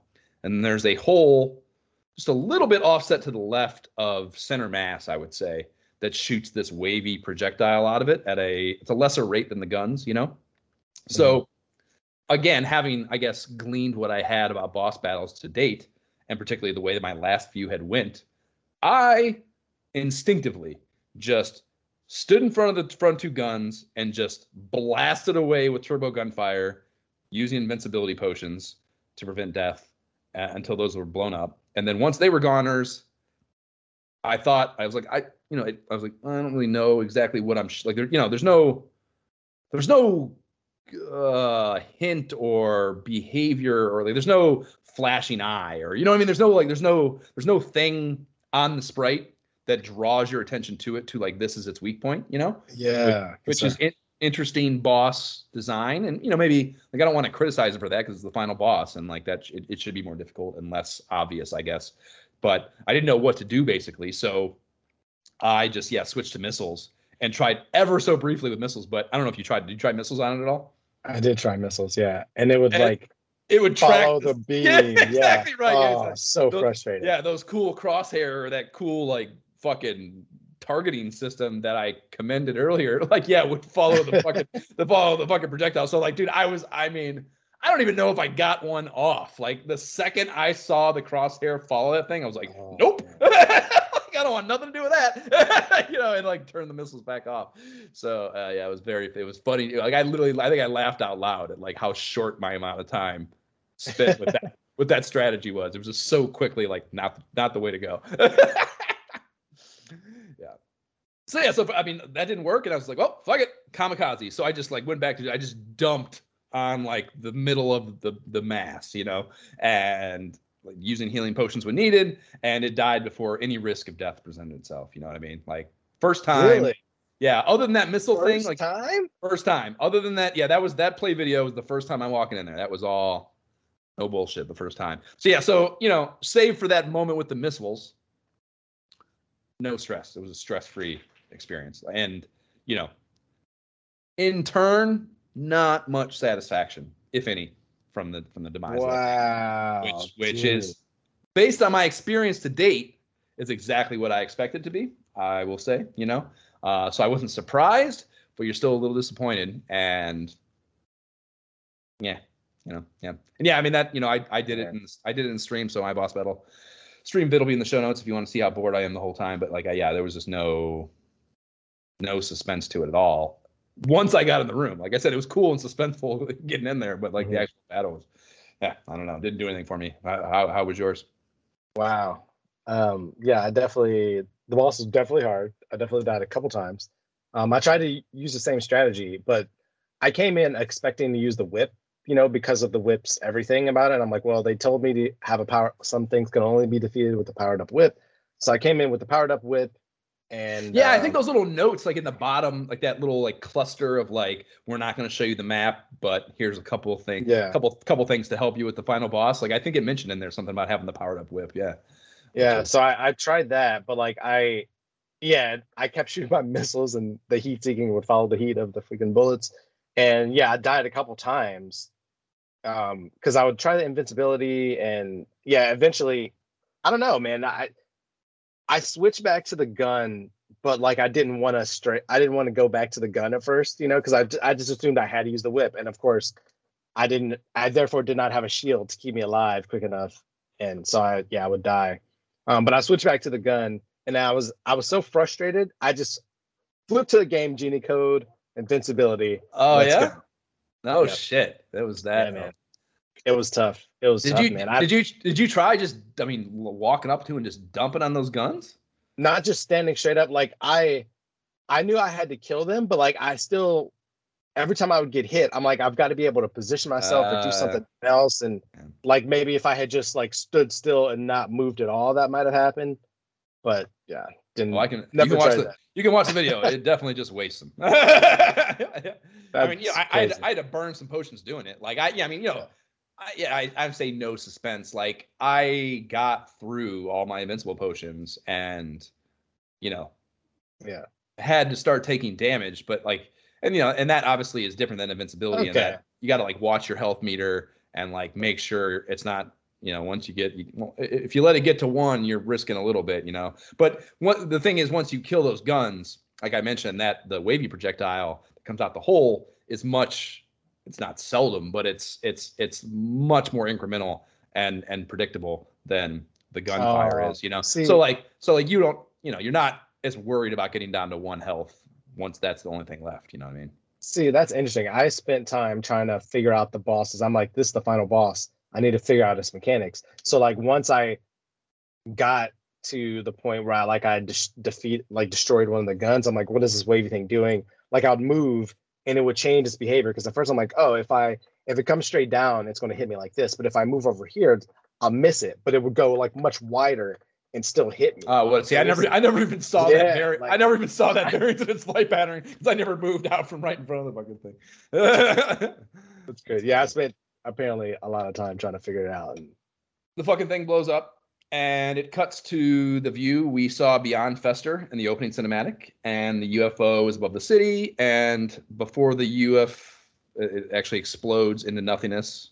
Um, after like the, it's it's still beaming shit up, and then it just explodes, you know, and then all, all is well. it just like cuts from that. It cuts from that to the whole family and a crowd of cheering people. Essentially, I guess theoretically, like downtown, you know, after this has happened, and the you got the dope ass family, fucking Addams Family song playing, and it like it's it's pretty long. Like it'll it stays on that screen. Everyone's fucking raising their fists and shit, you know, for a pretty long time. So like, it was oddly, even though somewhat basic, pretty satisfying, you know. And then like so that it finishes that, and then it cuts to a teal card with just white text saying copyright 1989 by Sunsoft, and then it's just silence forever.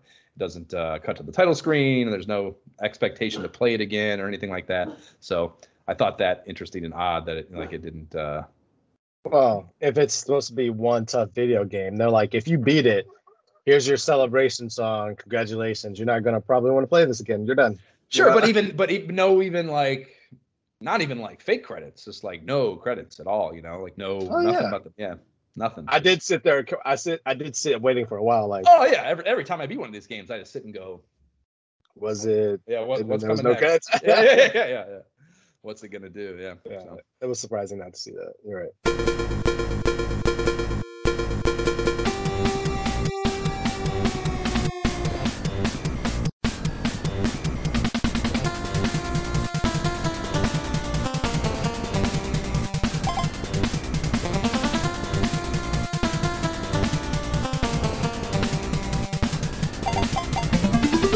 That was the overworld theme, bringing us into the blessing, our favorite section. Josh, what are you thinking?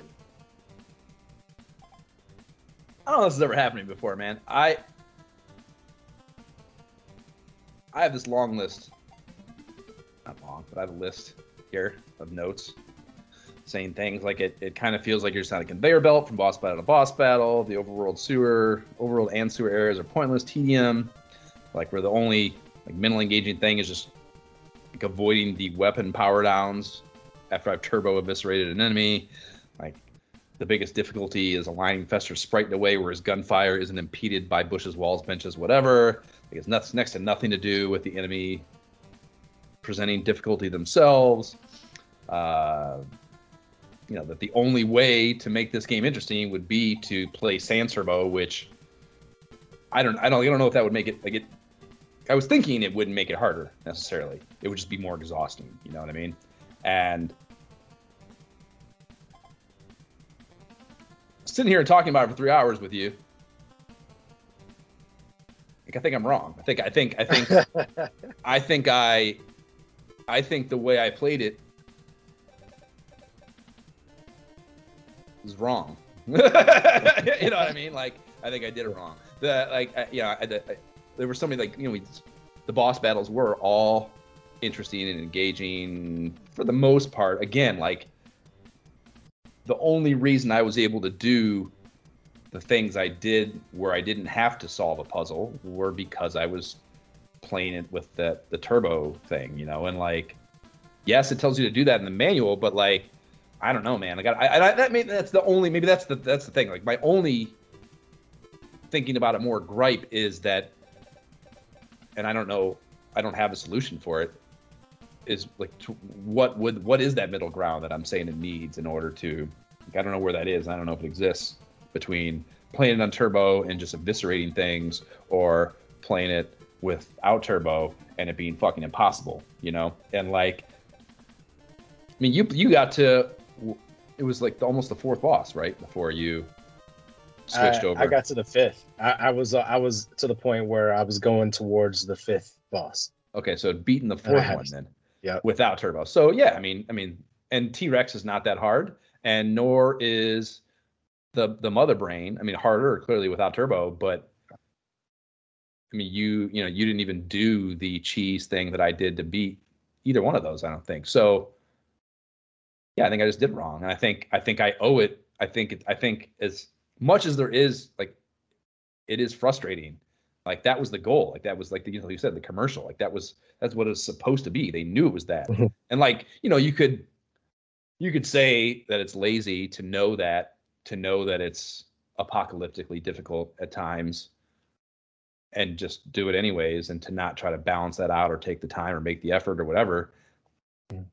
but i don't know man like I, yeah I, I think i like I i walked into this you heard the top of the episode like i was ex- this was no before this conversation and i think if only not spite but like if only just like uh, in response to my own failure failure to try to engage it the way it needs needs to and probably supposed to be engaged uh, i owe it that because there was enough in there even despite all my bitching that i had good to say about it Mm. that i think i have to switch i have to flip my script and say yes which Oh, yeah which I, I again i could not have anticipated less going into this recording Wow. Wow. Yeah, man. I think you uh I'm I'm surprised to hear that, but I, I think you're right. I think there's some nuances that you just miss. Like because I because of my experiences with the gun and realizing how much easier it was to use a whip. Be a, to not have to, to do so much Right. button jamming. I countered these issues where like the big jumping like flea aliens they don't fear the whip. Like it doesn't push them back. So they would still hit me. And so i was like oh you know? So like i had no choice but to switch back to the gun. But if my gun was like lower powered because that's when i was like it just you know what i mean like so you experience these like things where it's like oh this is so Sure. tough right here and you're just like why you're the- just like nuking yeah. through it the economies of the game are completely yeah flatli- flatlined by the, the the the turbo thing for sure. Yeah, and that that's you know the new that that that nuance is exactly what I was saying was lacking. So I I can't. It would be so hypocritical to to make that the reason to not tell someone to play it, knowing that that's why it was that way. You know. So yeah, wow weird. all right All So that was so uh, that that is a yes then. How do you as well? Well, I I think yes. Long story short, yes. It is a tough game. I I had to grind. Like I felt like knowing my knowledge of video games now and and realizing, oh wow, I get to power up guns. Like yeah, I want to grind and get like all the gun if I can do that here, because it won't fit. You know, my other guns won't fit in the sewers and, you know, blah, blah, blah. Having that different experience to where I get a completely different weapon and how it changes things. And then I was actually having fun, you know, probably from the second boss through the fourth when I was just tearing through things because I was feeling so OP and I was like, yeah, this is great. You know, I'm succeeding going through. And the minute like hardships came and I was like, ah, daggone it, I'm depowered a bit, then the whole thing changed and it was like much tougher for me to double back and get the health, to maintain. Like it was just everything was a struggle to where I was like, all right, I'm starting over. Like I continued, I got to start over and like get those weapons up to snuff and keep them. Because if I drop again, like it's so much harder to like keep these guys down. And I still had to like whip like the jumping pink frogs like a couple times. So if there's multiple, you know, it's tough. So yeah, it, there's just I had to really think about how I wanted to approach things, which gun I wanted to use, if I was going to be using missiles, like all the boss battles were engaging. So it was freaking tough. Obviously, the music is great, the score is good. Yeah, the music's There's fantastic. Gra- nostalgia. gra- graphics are fantastic. The cutscenes are fucking phenomenal. Yeah, I mean, So that's Yeah, dude. yes. Knowing, That's good. knowing, yeah, Yeah, dude. Yeah, listen to this. So I didn't say that because I changed my tune. Like the, the closing little thing that I wrote down here was just as every Loric disciple remarked in the Facebook page post throughout my play. The only reason to play this game is for self-punishment or novelty. It is not enjoyable experience. Is not an enjoyable experience in any real way outside of that awesome theme song. Like that's what I, that's what I wrote down, and I got to a place where I said yes instead uh, in this conversation. That's kind of crazy. If if only the U.S. political landscape could be such good listeners. Right. Like, are, are you saying your thinking has evolved on this? Are you saying that you listened to the people around you and changed your mind about the way you felt, hardcore about something inside of you? Uh, yeah, if only. Um, Nice. maybe we should. Maybe we should. Maybe uh, an initiative that we could start, Jay, is to uh, maybe like like the way they airdrop supplies onto third world countries. Just airdrop copies of Fester's Quest onto the U.S. coast coast to coast, and it could just make everything better. Uh, we got to include our commentary. Like, remember, think about that. in case you yeah. experienced it this way, think about it this way. Like, exactly right. Yeah, see both sides of the coin. Man, is is there a, is is there a more like have we you know we've given a lot of games, Mike Tyson's Punch Out included, glowing yes double yeses. Is there a more glowing uh King Lork endorsement than that? we said it could that it could that it could rectify the ultra divided U.S. fucking political landscape. That's like fucking yeah. That's thank you. Addams family. yeah, thank you, thank you, Sunsoft. Uh, we should get, get their develop, get their fucking the, whoever the, this is the lead. We don't know because it's not in the cre- credits. Probably maybe the biggest gripe now after the fact. Uh, if we only knew who the fuck that was, which maybe we could look it up. Let that person know that like your, your game holds the key to harmony, to to uh, world peace and fucking Right. and political Uh. harmony in the United States. Okay, Uh. well, that's fucking Fester's Quest. Uh, didn't see that coming. Next up is Game Pro number nine. And you can subscribe to the pod on the platform provided, whatever dumbass company this is of your pottery. Please rate and leave positive shit for the pod on that podcast platform of choice or any other for that matter. The website is nyehentertainment.com forward slash ISOH pod. You can email us at isohpodcast at gmail.com. You can follow the pod on Facebook and banter with us on there. And there are links to the YouTube gameplay videos playlists on, or in the show notes rather. There's the ISOH subreddit if you want to get down on Reddit and hate Mark Zuckerberg. We don't have a Patreon, but if you'd like giving money to things podcasters tell you to and would like to do so in our direction, the Able Gamers Foundation creates custom gaming rigs for gamers with disabilities, and that is cool as fuck. The Able Gamer, the URL for that rather is ablegamers.org. And Jay, what are your socials? Gentleman JB without the second E. That's my gamer tag. And yeah, that's how you can find me on Xbox.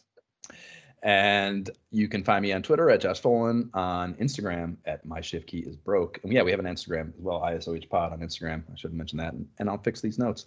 And that's how you can find all of us and the pod. Okay, bye. Bye.